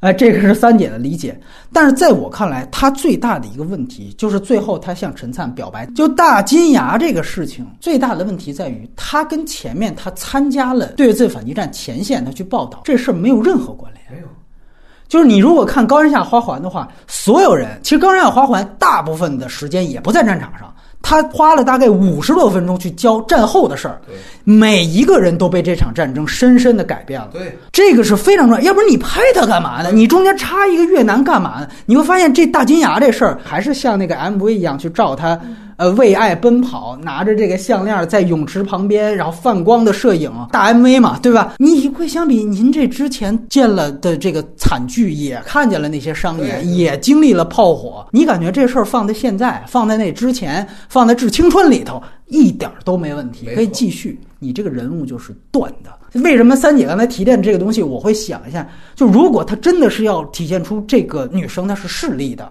就碎的人是势利的，他就不会那么拍。就我还像泳池里为爱执着嘛，那是很正面的表意。他显然不是一个哦，原来你是军军司令，我马上倒贴。他不是这样的一个，他还是有他浪漫的这种东西，这也是一种拧巴。对吧？另外一点，我最后简单说吧，这个长镜头，浮游说的是客气了，我觉得他技术上是真不行啊。刚才三姐其实说的战争的动作逻辑，他从电影上他的摄影机运动没有建立方向感。我弄一草丛，其实就是降低难度，哪怕你有一个主干道都没有。对，你这草丛说白了，我让巨物过来怎么挖都成，对吧？我怎么方便我怎么来。那这样的话，你方便了之后，你观众是没有任何方向感的。所有的长镜头，我们去看大象，后来有那个俯视的画了一个大象里面室内长镜头的轨迹图。这个片子，如果你去画一个它的这个六分钟的长镜头的轨迹图的话，对，他是麻花儿，他是来回的，就是我们说是国足的战术是那种，这个就相比像赎罪那种就容易太多了。而且他那场戏又是过度的使用旁白，会有了一个问题是，他旁白解释是说刘峰这个时候就是不想活了，对对吧？说他就是要拼命了。那么他说他为什么要拼命呢？他就是要此时要以牺牲才能够成为乐谱上的英雄人物，就让这个林丁丁来歌唱。你在这个时候唱一次，想起我一次，这是他旁白里的话。而且我觉得这话不像是讽刺吧，这就是他的表意。好，那如果是这个原因的话，那按说他应该在这长镜头之前，他就是这样的一个动机，是一个赴死的动机。因为零零零这事儿发生在他上战场之前，对，可是你看他长镜头的动作交代的是什么？三部分，第一部分主要是反映我遭遇伏击了，我跟队友一块儿，我没反应过来，这都没问题对。但是第二部分，他是主动招呼战友马上撤离，嗯，对吧？我马上撤离，这个跟你说的这个旁白的主题没关系。第三是刚才我们说的救人，救人是你单独建立的关于中越战争的你一个单独表意，我优点我已经肯定了，但是跟黄轩这个人物还是没结合在一起来，等于你是这个长镜头完了哦，负伤了，我才想到不想活了。对，那你这个对英雄人物的歌颂也太狭隘了吧？对不对？就这个东西的话，你想他的军事任务是什么？是说你要保证驼队到，驼队安全对，驼队安全。结果待一会儿的话，看一下，哦，好，驼队都死光了，嗯，哎，伤口都死了。然后接下来的话呢，他就救一个伤员，是吧？我去找药，药到那儿，伤员也死了，那他赴死，赴什么死呢？对不对？而且是个副连长，到最后怎么赴死呢？没有啊，就是我靠在这车边上等越军来，然后我拿火焰喷射器来以后，我先烧他们，他没道理。他没没喷呢，对吧？他他没没喷喷，他没来，对对。很多他自己抛的包袱都没有接住嘛，我们可以说做的很不工整。比如说那个萧穗子，他去到前线当记者是吧？哎对，然后何小平就拜托他什么给刘峰捎一句话，啊按照我们正常的逻辑，那肯定是萧翠子会见到刘峰。你可能现实中他没有见到，但是作为电影来说，你这样交代，你肯定是要有一个下面的剧情交代嘛。这个没有。还有就是何小平他去当战地的护士，应该没有记错，他有一个交代关系的镜头，就是他直接就拍刘峰在那边靠着哦靠着铁路它是一个长镜头穿过货车厢，对对对对对对，这个就是很明显的交代两个人处在同一个时空，肯定是要下面有交集，对对对，是有交集或者是错过，你一定要有一个交代嘛，嗯。但是也完全没有，就非常多这样的设置，你能看出来好像不是很用心在做这些细节的时候。确实，你说的穿越后车那段，我不太明白它啥意思。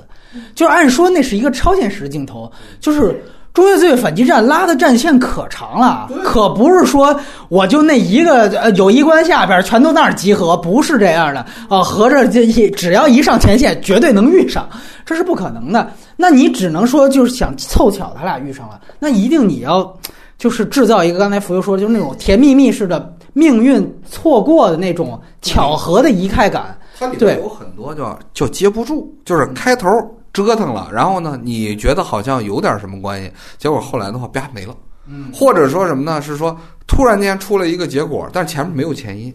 这个片子里边这种事儿的话叫比比皆是，就是每一段都有。就刚才咱们说的啊，说如果把它分成几个大块儿的话，你会发现每一段它都放了伏笔，然后最后没接住，或者说到最后出了一个结果，然后无厘头。就刚才最典型你说的那个何小平被贬的那个案例，那个案例里边，然后还有刘峰被贬案例，这些人是去哪儿了？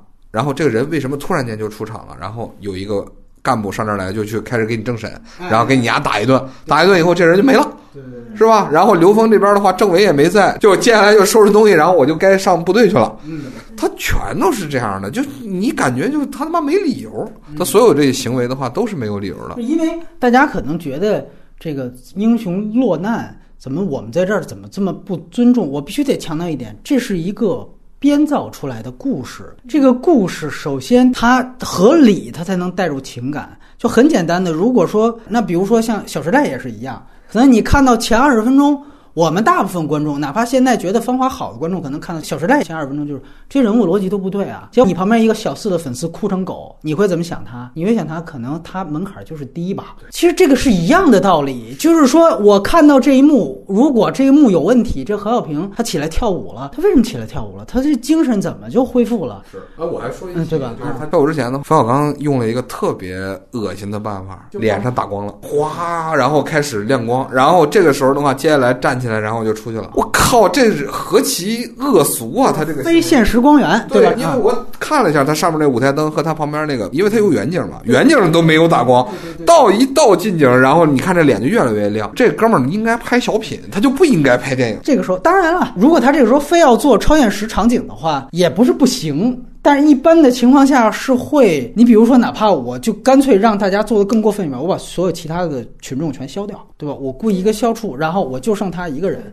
或者说我就趴一个探照灯，我就一个无音探照灯，其他背景全部黑化，那这个可能我觉得会更决绝一些。我就告诉你，此时他就舞台上的舞者那一幕，可能让三姐觉得不太好的地方，就是在于你还是在一个现实主义的一个基调范围内。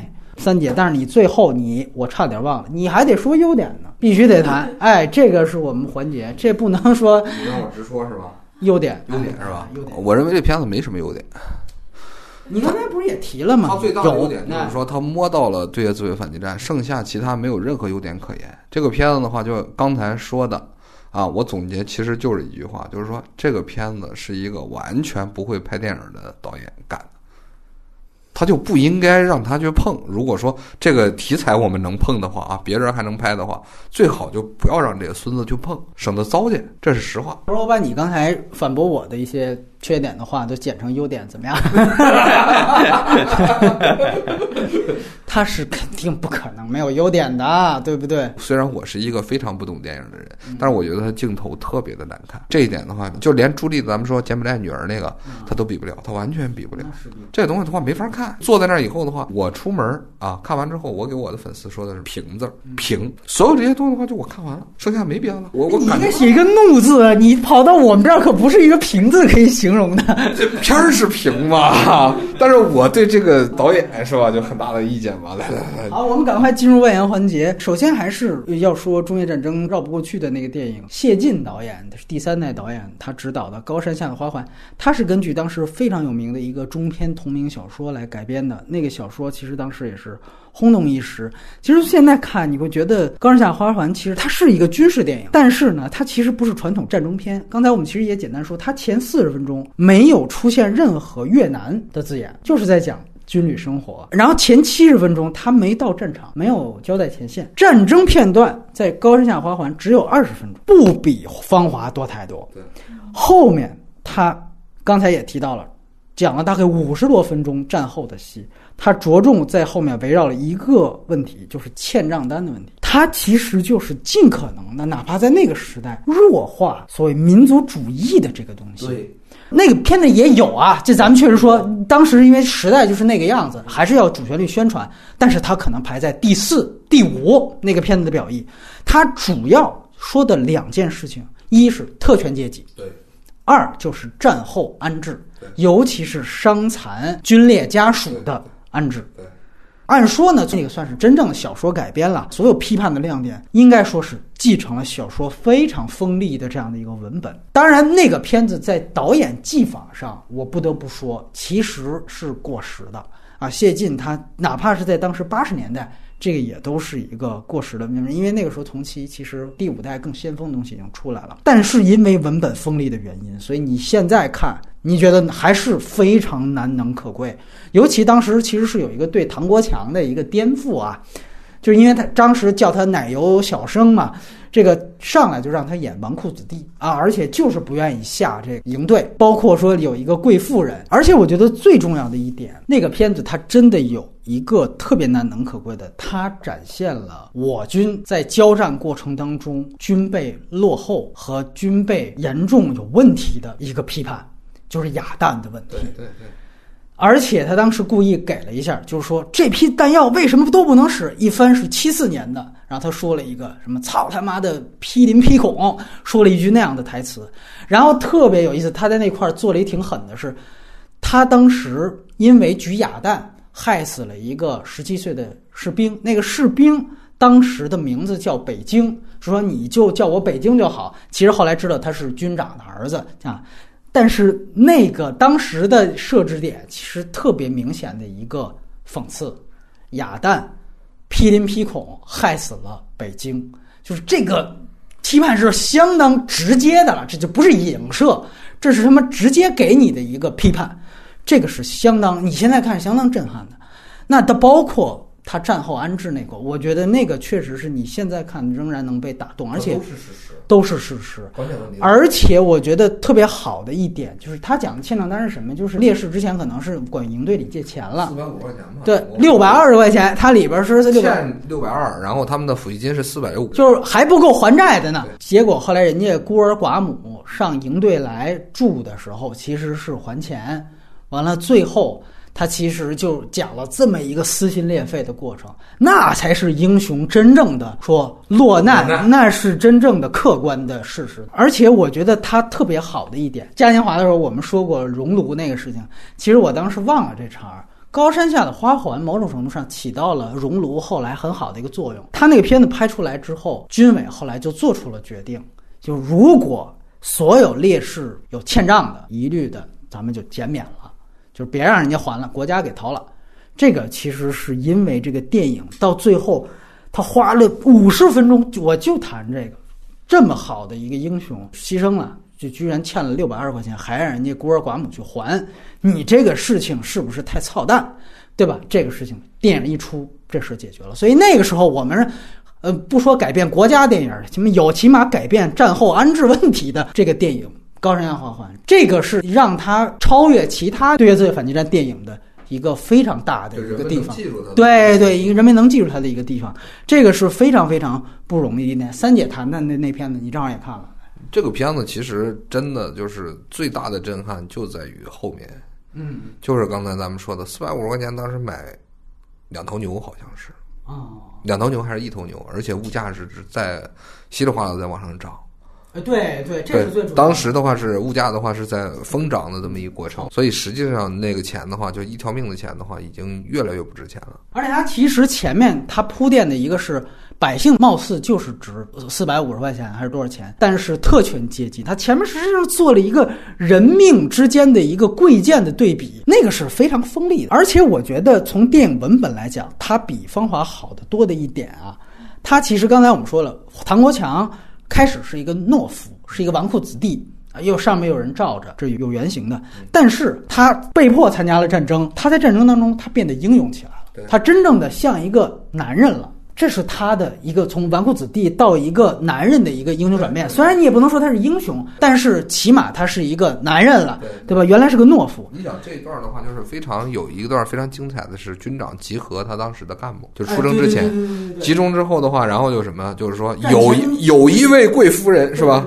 从北京到我们这儿来跟我送条子，说打什么？电话，他说我这电话多少军情等着用你，居然来说这事，来说这个事儿，要把他的宝贝儿子，然后给我调出那个什么，调出前线部队，然后什么，然后这个时候的话，军长就急眼了，从今天开始一概不许调出，谁来的都不行。那一段的话是记忆非常深刻，但问题是在当时历史上真实的发生的情况是根本不是。就调出去了是吧？很多都调出去了，这样的军长其实很少见，有这个胆量，而而且把自己儿子真把自己亲儿子派上战场，这种的话实际上是少见的，而不是多见的。所以当时那个片子来说，你比如说说战场上转变，战场上转变的话，我们知道有所谓的那个什么，就是大将的儿子，那那那那也不怎么样嘛，对吧？那表现也不咋地，但是。这个整体来说，就是说他当时只能用那样的一个尺度，然后去触及这个问题。对，对否则再往下的话，那不就挖坑了吗？他不能说说首长的儿子那上战场就是软蛋是吧？天天想着当逃兵，这你没法弄啊，对吧？他没法去做这样的表述，所以最后结果就是这个嘛。但是这个片子前头和最后，其实它已经超越了战争本身，它讨论都是体制，就是你这体制所谓的这种贵贱、上下、高级。而且咱们说啊，芳华其实他摸这个文工团和里边这个东西，开头的时候我以为我真有这种期待，我以为他能摸得更好一点。就是高山下这种？对，但事实上他不是批判。就冯小刚看这群特权阶层的时候的话，永远是这样：你是我爸爸，对吧？我等着你给我露块鸡腿儿给我，他永远是这个缝裤子嘛，一辈子的嘛。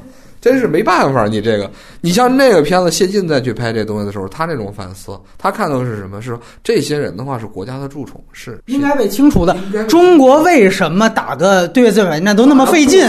对，对就是在这儿。对他其实是有反思的。没错，它里边你看武器，咱们说刚才你说的哑弹，这个我是看过，直接看过当时所谓老兵回忆的啊，不不只是这个，就连枪子弹都有这问题，对吧？炮弹、迫击炮弹也是。这个什么，然后后来再往下，就比如说连钢盔，这个片子里边处理特别差的，知道是什么吗？钢盔，因为在入月，在最开始入月的时候的话，军队都是戴着军帽上的，为什么？没有几顶钢盔，炮兵戴钢盔，步兵的话全都是戴着军帽上。理由是什么？革命大无畏主义精神，我们不能戴那个东西，戴那个东西的话，影响我们自己的那个什么叫叫精神。这是一群畜生，你知道吗？他们在从发动这场战争的时候的话，他们体现了真的是一种畜生的心态。到了后来真死了，说这东西的话是不是真影响呢？好，前面刚开打，打了以后的话伤亡大，很大一批都是那个什么，就头颅伤，因为炮弹过来嘛，炮弹、手榴弹什么之类有弹片，打上就死，那怎么办？那就只能说后来又装备钢盔了，全国的厂子的话紧急开始生产，然后部队就配上了。这东西的话，现在网上也有文章，当年讨论就是讨论这个越战的这些文艺作品啊，纪实文学里边都有摸到这个东西的。对，但问题是你搁今天的话，谁谁还听这套啊？他这是整个系统的混蛋，整个系统的腐败，他都不是说说谁收钱了，没有，就我就不干活，我什么都不干。我回来说这个高山下花环，我觉得唐国强这个人物弧光他不错，是因为他其实还有另外一个点，就是之前特别不怕死的一个平民。后来在临战之前，因为他们尖刀排嘛，说白了那个伤亡会非常大，他们自己都知道。所以说，在临战之前，连长突然宣布提他为副连长。在前四十分钟大量的这个没发生战争的时候，就一直说他因为就是心直口快，老得罪领导，所以就不给他提副连长。结果到那一刹那，给他提副连长了。大家的反应是：嚯，那终于你得到提升了。不是他那一下子反倒慌了。对，就是其实他跟唐唐国强的人设形成了一个特别牛逼的一个互文。就唐国强其实是通过那个战争是由懦夫到勇士了，但是那个不怕死平民到后来是有一点点恐惧心理出来了。恐惧了，因为这要死的。因为你副连长，你要就身先士卒，对对，他实际上的话就是说，你突然间把我提到上面，你是要我的命的。他为什么害怕呀？其实所有就是高山下花环最有一个非常有意思的，就是他他这个前面小部队、小社会这里边人的话，其实都心知肚明，他并不像这个里边似的，实际上没有没有其他人的这个心理变动啊。咱们说芳华里边是没有的，但是在高山下花环里边，这种心理就是想法都突出出来了。你究竟害怕、紧张是吧？然后还有这种就是说我我想他他他就是没拍逃兵。嗯，哎，其他的这些在战场上有的那种表现，其实都差不多都有了。所以那个片子在在它作作为纯战争片来说的话，其实它战争场面拍的不好看。啊，对，你说这花环，当然，对对对对场，面拍的其实一点都不好看没。错没错。对，那个那个没办法，他就是那个条件。再有就是说，谢晋导演，其实你看拍战争电影拍的都不好看。他就是有点过时了，那时候技术很，浪没错没错没错。嗯如果说他能够有一些西方的东西啊，就比如说美国的那个，我倒是持这个观点，就是如果冯小刚现在这个团队他去操作《高山下花环》这个文本，就允许他翻拍，我觉得他会拍的比谢晋要好。那是这是我的观点。虽然三姐把冯小刚骂得一无是处啊，这个摁在地上又踏上了一万只脚碎子的话，但是我是这样的一个观点。但是我很推荐看这个片子，因为网上也有海外的完整版。因为这个片子其实非常锋利，所以它其实当时在内地是有删减的。那最全的一个版本是网友根据他在海外买的一个内嵌英文字幕的一个大碟版 LD 版去上传的。那个版目前我看画幅虽然有裁剪，但是时长是一样的，这个很推荐大家去看的。然后另外一个我想提的是，我其实在去年的年终提过，年终十佳的我们马后炮里面说过。是最近的一个《芳华》之前涉及到中越战争的这个片子是《不朽的时光》，导演叫做严然，是一个非常没有名气的一个作品，炮灰级的片子。但是我觉得是一个遗珠，因为我这次为了这个《芳华》，我又看了一遍，我觉得是不是当时我看的特别激动，发现哎，怎么还有这么一个片子？我这次又过了一遍，除了表演确实灾难级的之外。就剩下的所有的地方，我觉得都非常非常好。他那个片子也是知识分子家庭被拨乱反正了，然后父亲要在留守的那个三线再帮着建一座大桥，建完就走，然后孩子在当地正好建大桥这一年。高考，然后在此同时，他讲社会在这一年当中的分化，最后分化出去的有一个跟他们曾经的玩伴，就因为社会地位已经被拉开了，他就去对越自反击战去当士兵了。所以最后其实他有一个算是平行剪辑，一边造桥，然后还有一个混得更差的，有点孤岭街那个意思，就是在一边砍人。然后一边在考场上笔杆子，还有一个就是在战场上的枪杆子。他最后把这个整个几个人物的命运，也把整个八十年代那是两山轮战，把当时八十年代的整个几个人物命运都串起来。其实它其实是一个史诗的架构。还有一个就是说《血色浪漫》，啊，血色血电视剧对电视剧，电视剧其实有摸这个东西，就它也不是一个完全的敏感的话题，只不过说对于后边安置的那是绝对敏感，这个没法摸对吧？如果你去用一种浪漫主义，说什么革命大无畏的精神啊，去表述，好像人家也不挡着你，对吧？你刚才也提到了老兵安置的问题，其实今天好像我们聊的一切。划归到社会现象，大家为什么特别盼着看《芳华》这个片子？好像就是因为它有这样一个社会热点。为什么中越战争官方不让提了？包括安置不好，又是为什么？中国不是那么有钱吗？来，你要说前因，说起来就挺简单，就两方面嘛。一方面的话是说越南本身跟中国之间它是有领土问题的，但是这个矛盾其实不至于说一下子就发生啊，发生一个战争，它直接激化到这儿。最直接的激化原因其实还是红色高棉政权当时被这个越南颠覆了嘛，就是越南出兵了，然后越南打了我们的狗，你可以这么说吧。然后什么呢？然后中国这边的话，其实是急需一个从更宏观的角度来讲，就是冷战的背景下，苏联当时还看起来很强大，嗯，所以呢，中国其实当时是需要在就是改革的之前啊，就大规模改革之前，要进行一次向美国的示好或者投名状。这实际上的话是要求，就是说我站在就是所谓美国的这个阵营一方，嗯，它必须要有一个标志。但是呢，就是对于中国，就是拿越南动手，然后来干这个事儿，其实当时美国总统是卡特吧？啊，那个谁嘛，先是卡特，后来是里根，对你们打了十年嘛，对。那个谁，那个邓小平当时去的时候的话去是卡是卡特嗯，其实卡特卡特并没有支持中国去干这个事情，但问题是呢，中国当时在是吗？但是我听大部分人说是起码是默许啊是，默许，但是并没有支持。他实际上表露的这个态度的话是，美国政府其实认为自己是被摆了一刀。邓小平访美，然后回去之后，快速的就发动这场战争。狐假虎威是这意思吗？我没有表态，我没有支持你，我没有说要怎么着。这实际上还是原来外交外交的那种语言，是说，哎，我我我希望大家都和平啊，都克制啊。但是接下来咣就打了，打完之后的话，那一定会联系到这个东西。但是中国的目的是很清晰的，就是这这两个嘛。然后再有一个的话是说那个什么，就是更更这个就是属于是相对比较不太好提的故事了，嗯叫什么呢？叫它实际上是削藩的一部分。嗯。这场战争的话，跟削藩有直接的关系，因为当时中国的就是陆军的人数的话是全世界最多的，拥有一支世界上最大的陆军，而且呢没有机械化，就连摩托化都没做到，就这些人其实还用腿啊，所以它实际上是一支非常臃肿，还伴着非常大社会的这么一个军队，所以要想把整个的这个政治做一个改变的话，就一定要把这个集团压缩掉，用一个词儿的话叫去武装化。就中国一定要去武装化，把这个负担卸掉，才能走向所谓经济改革。另外一个就是更宏观的背景啊，就是更残忍的背背景的背景哎。这场战争其实它的速度是很快的，对吧？为什么说能够以这么快的速度？原因就在于说，当时越南的军队主力都在柬埔寨，他当时在北方边境，还有他的这个河内以北的这个靠民兵，哎哎啊，民兵，但是也有一些紧急调回来的那个就是主力部队，但是兵力上的话是绝对劣势的，这这一点是没有，它是现实的。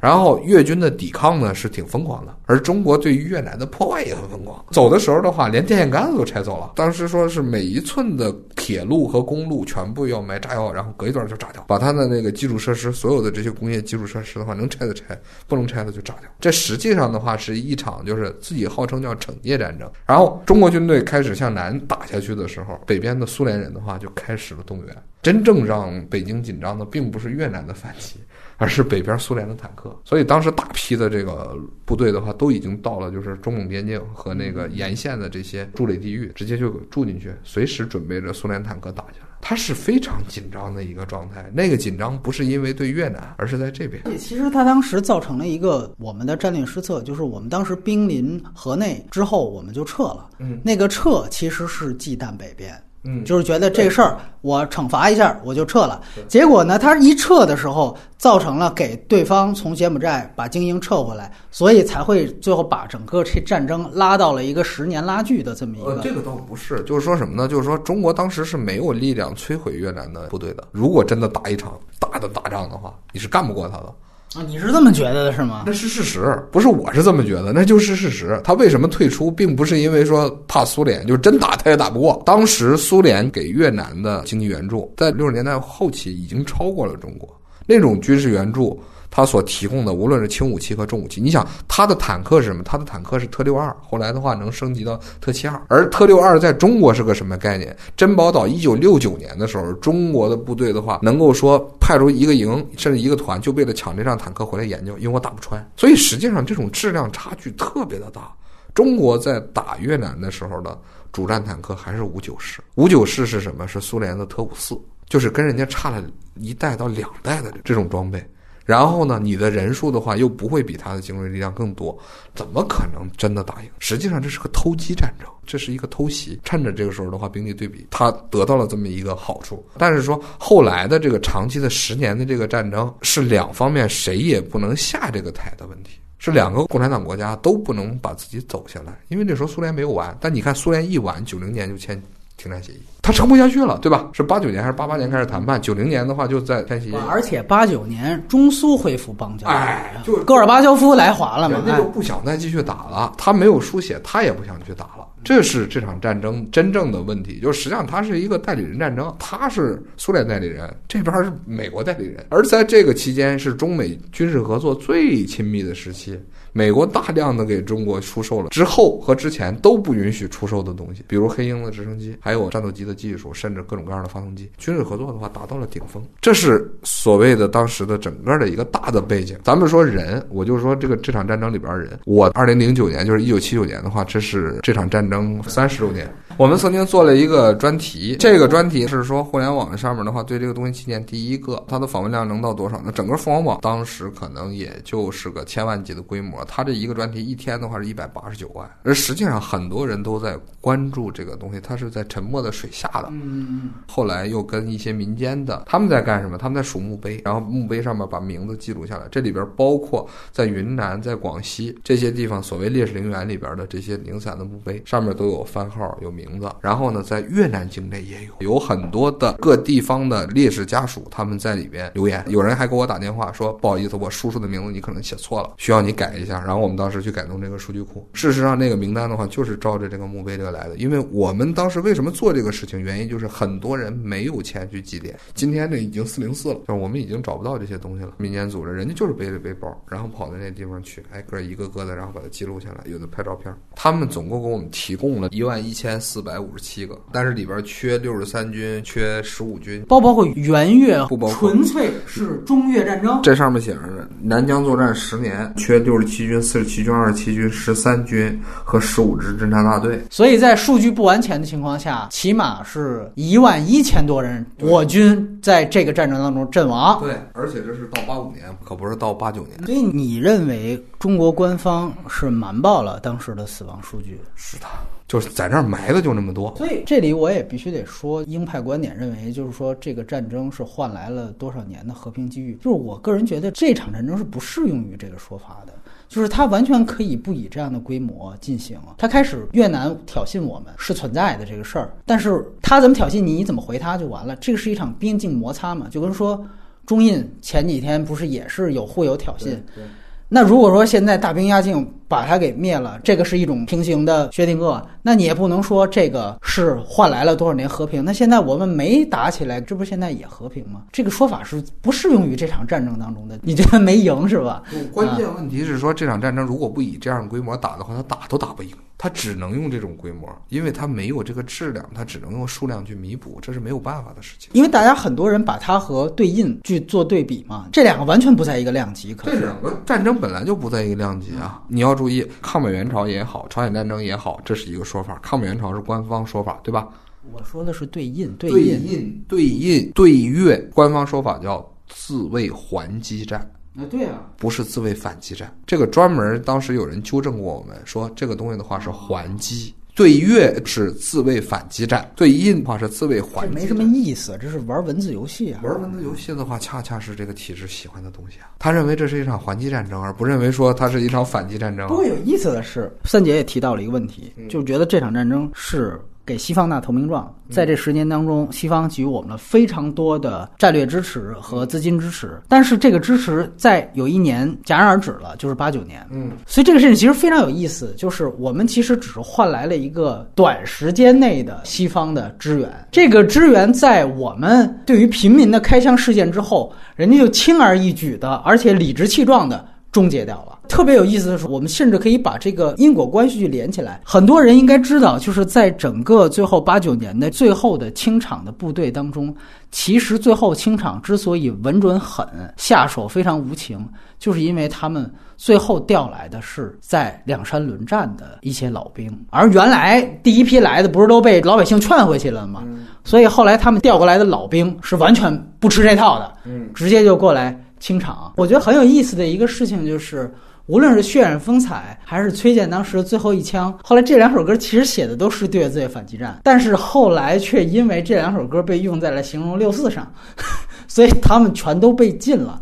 这个也是一个特别特别讽刺的一件事情。如果说对越自卫反击战它的目的是让西方支援的话，那最后其实又因为六四这个支援又停止了。他只能说它叫大背景，它并不是它的目的嘛。作为这样一个体系来说的话，其实你很难去，就是冷战背景下，而且这样的一个国家，这么一个体制，你可以说它都不是理智的，它就有这样一场战争，甚至更大可能是对内。比如说，我就是为了去解决我自己内部的一些势力集团，而且还不是还有说有集权的原因？对对对对，也有这个说法。因为我们因为从结果倒推，确实是达成了这么一个 问题。所以从战争的前因和过程来说的话，其实中国肯定不能说占什么便宜。然后咱们再来说个体，你也觉得不是正义性战争？我们打的这几场哪一场是正义战争？除了印度，印度的起码还有条那个边境线嘛。剩下你抗美援朝、替金家王朝，然后去看家护院去，你说这是正义战争？你你这个你。不隐身，但是有一个问题你没回答，为什么现在不提了？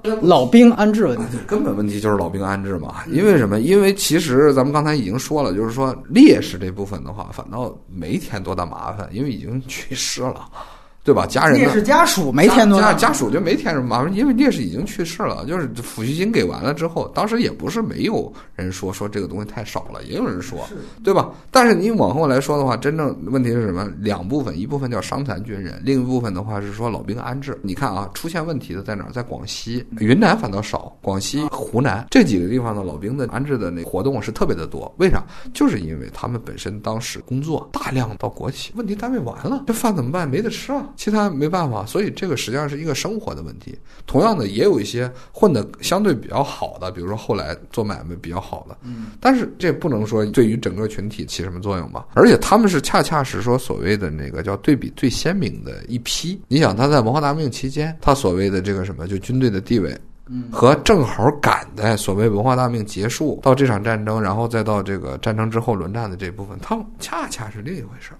嗯，它有一个鲜明的对比。原来的话，我刚才已经说了，参军是为了改变命运的。参军能够改变命运，那么好，这是一个非常好的出路。如果说你抛了头颅，洒了热血，最后没有改变命运，所以这个问题是现实的。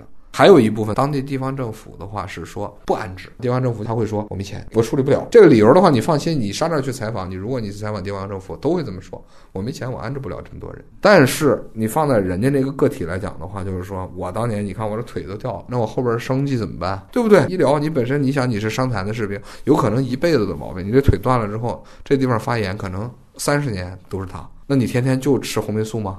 几分钱的那个药，然后你来这种的，然后你这么顶过去吗？本身这个体制它不像美国，美国是一个讲规矩的国家。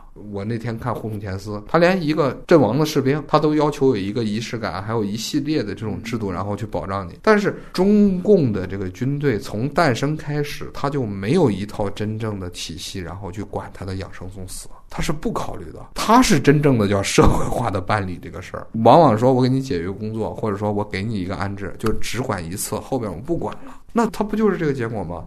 所以他最后的这种碰撞，其实就在这儿。我们现在看他们在这地方，他们也可以说叫闹事儿，也可以说叫游行，他不就是这个原因吗？如果他真正受到公平对待，他何必呢？但我们又不是一个先军国家。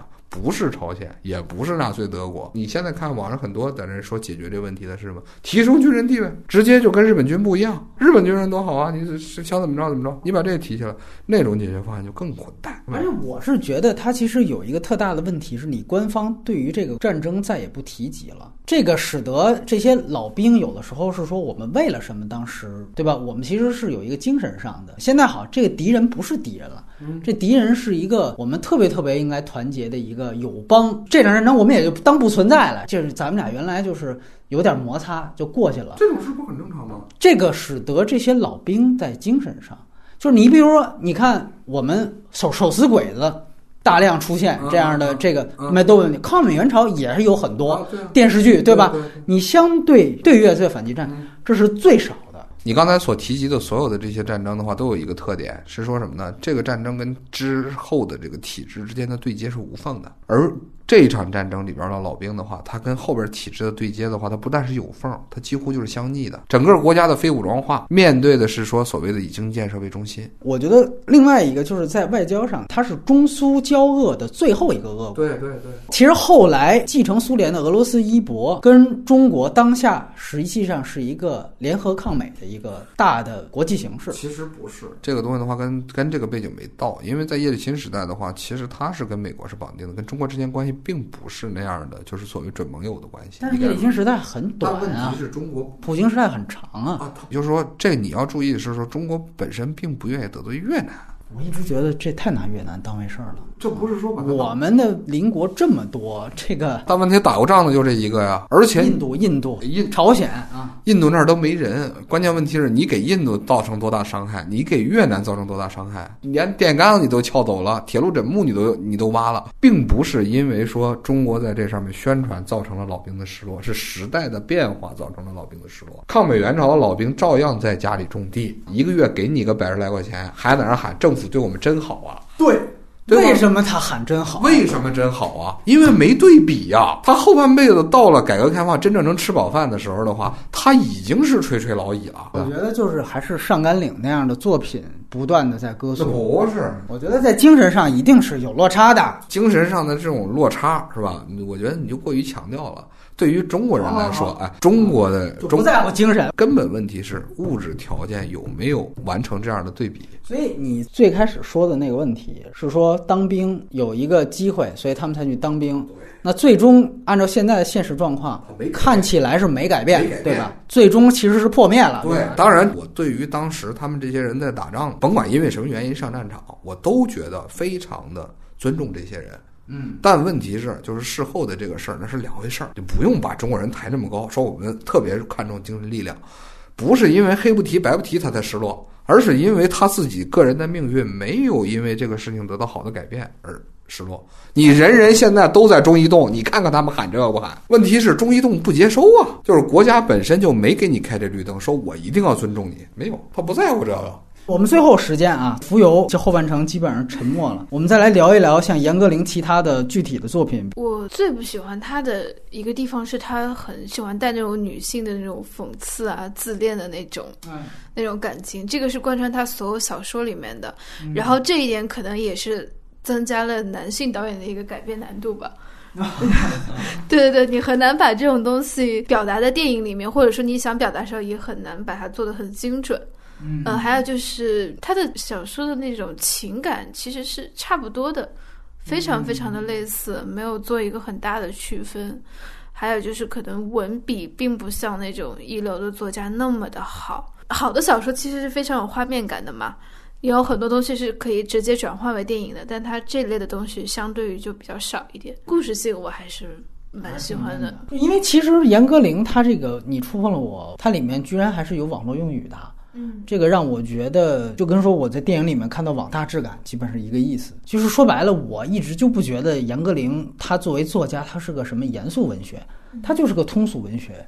所以这个我觉得是一个对他的基础判断。我觉得他甚至作为编剧的属性是要大于他作为作家的属性的。因为我是觉得从《天域》到《芳华》有一个问题，就是就是我感觉严歌苓他有一点点对于男性的这种。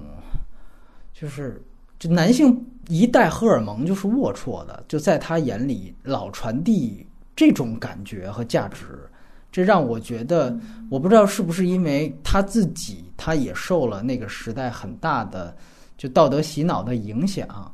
然后潜移默化的写在了他的作品当中，尤其在《芳华》的这个小说当中，有的时候你会发现，比如他写着写着，他可能后面会自己着吧一句，但是比如说他写了很多，把刘刘峰在这个时候是龌龊的，那个时候是我是这个终于显示出来一丝什么这个下流或者怎么样，然后他最后一个，哎呀，可能是我想的怎么样，就是他可能最后会出于作者，他可能也觉得这么写不合适，然后他最。然后找补一句，但你前面的这些东西，其实让起码让我一个男性观众看的是非常不舒服的。我就是有点匪夷所思吧，好像他在写小说的时候是把每个人物都要刻意去往下面拉一点的，哎，就是写他的优点，然后马上又要给出他的一个缺点。有些像刘峰，好像就类似于下流这样的词吧，就总是会补刀一句，然后变为现在说现在的我再来看是怎么怎么样，不知道受了什么伤害。我觉得这个其实。让我看他那个小说的时候特别特别不舒服。我是觉得他这个电影，你要非跟小说比，我觉得比小说是好的，真的。我甚至还觉得是冯小刚的直男的，有的时候是往回找了一点关于，尤其刘峰那个人物的一些东西。我不知道这算都算不算是直女癌啊？就是天天给给我们扣帽子说这个是直男癌。我就真的觉得，就是严歌苓她好多的情节，你包括你像天域最典型，就是最干净的男人。是李小璐旁边那个没有生殖器的男人，对吧？你想想看，他这个塑造的这么一个男女关系多极致。当然，你由于你是通过这样的一个很极端的男女关系去反思体制，我觉得这个是你个人跟你的主题是一个方向的，所以我也确实觉得那个要好过于现在的这些电影。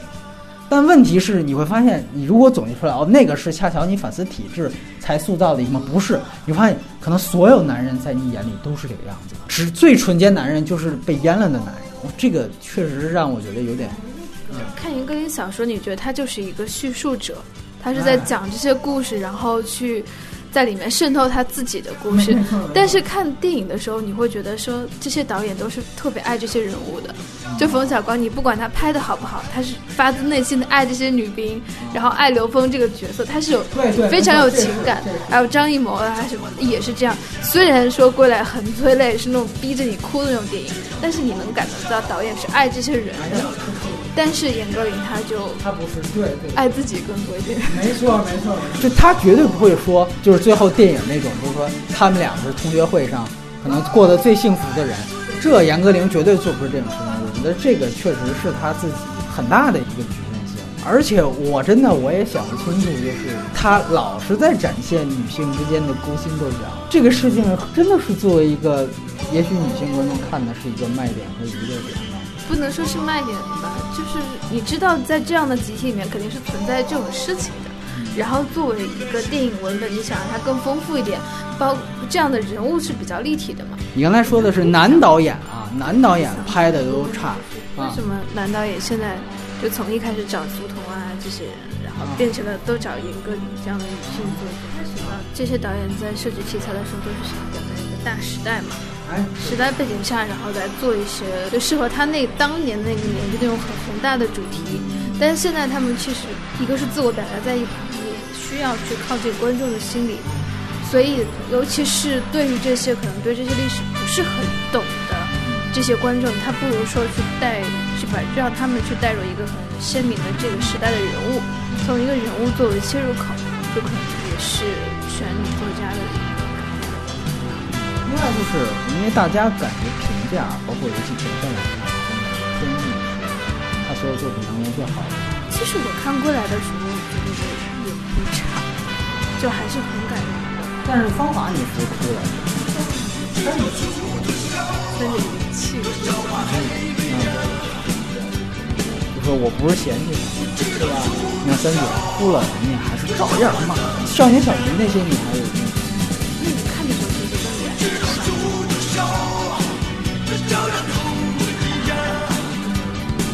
《十三钗》，你当时是？当时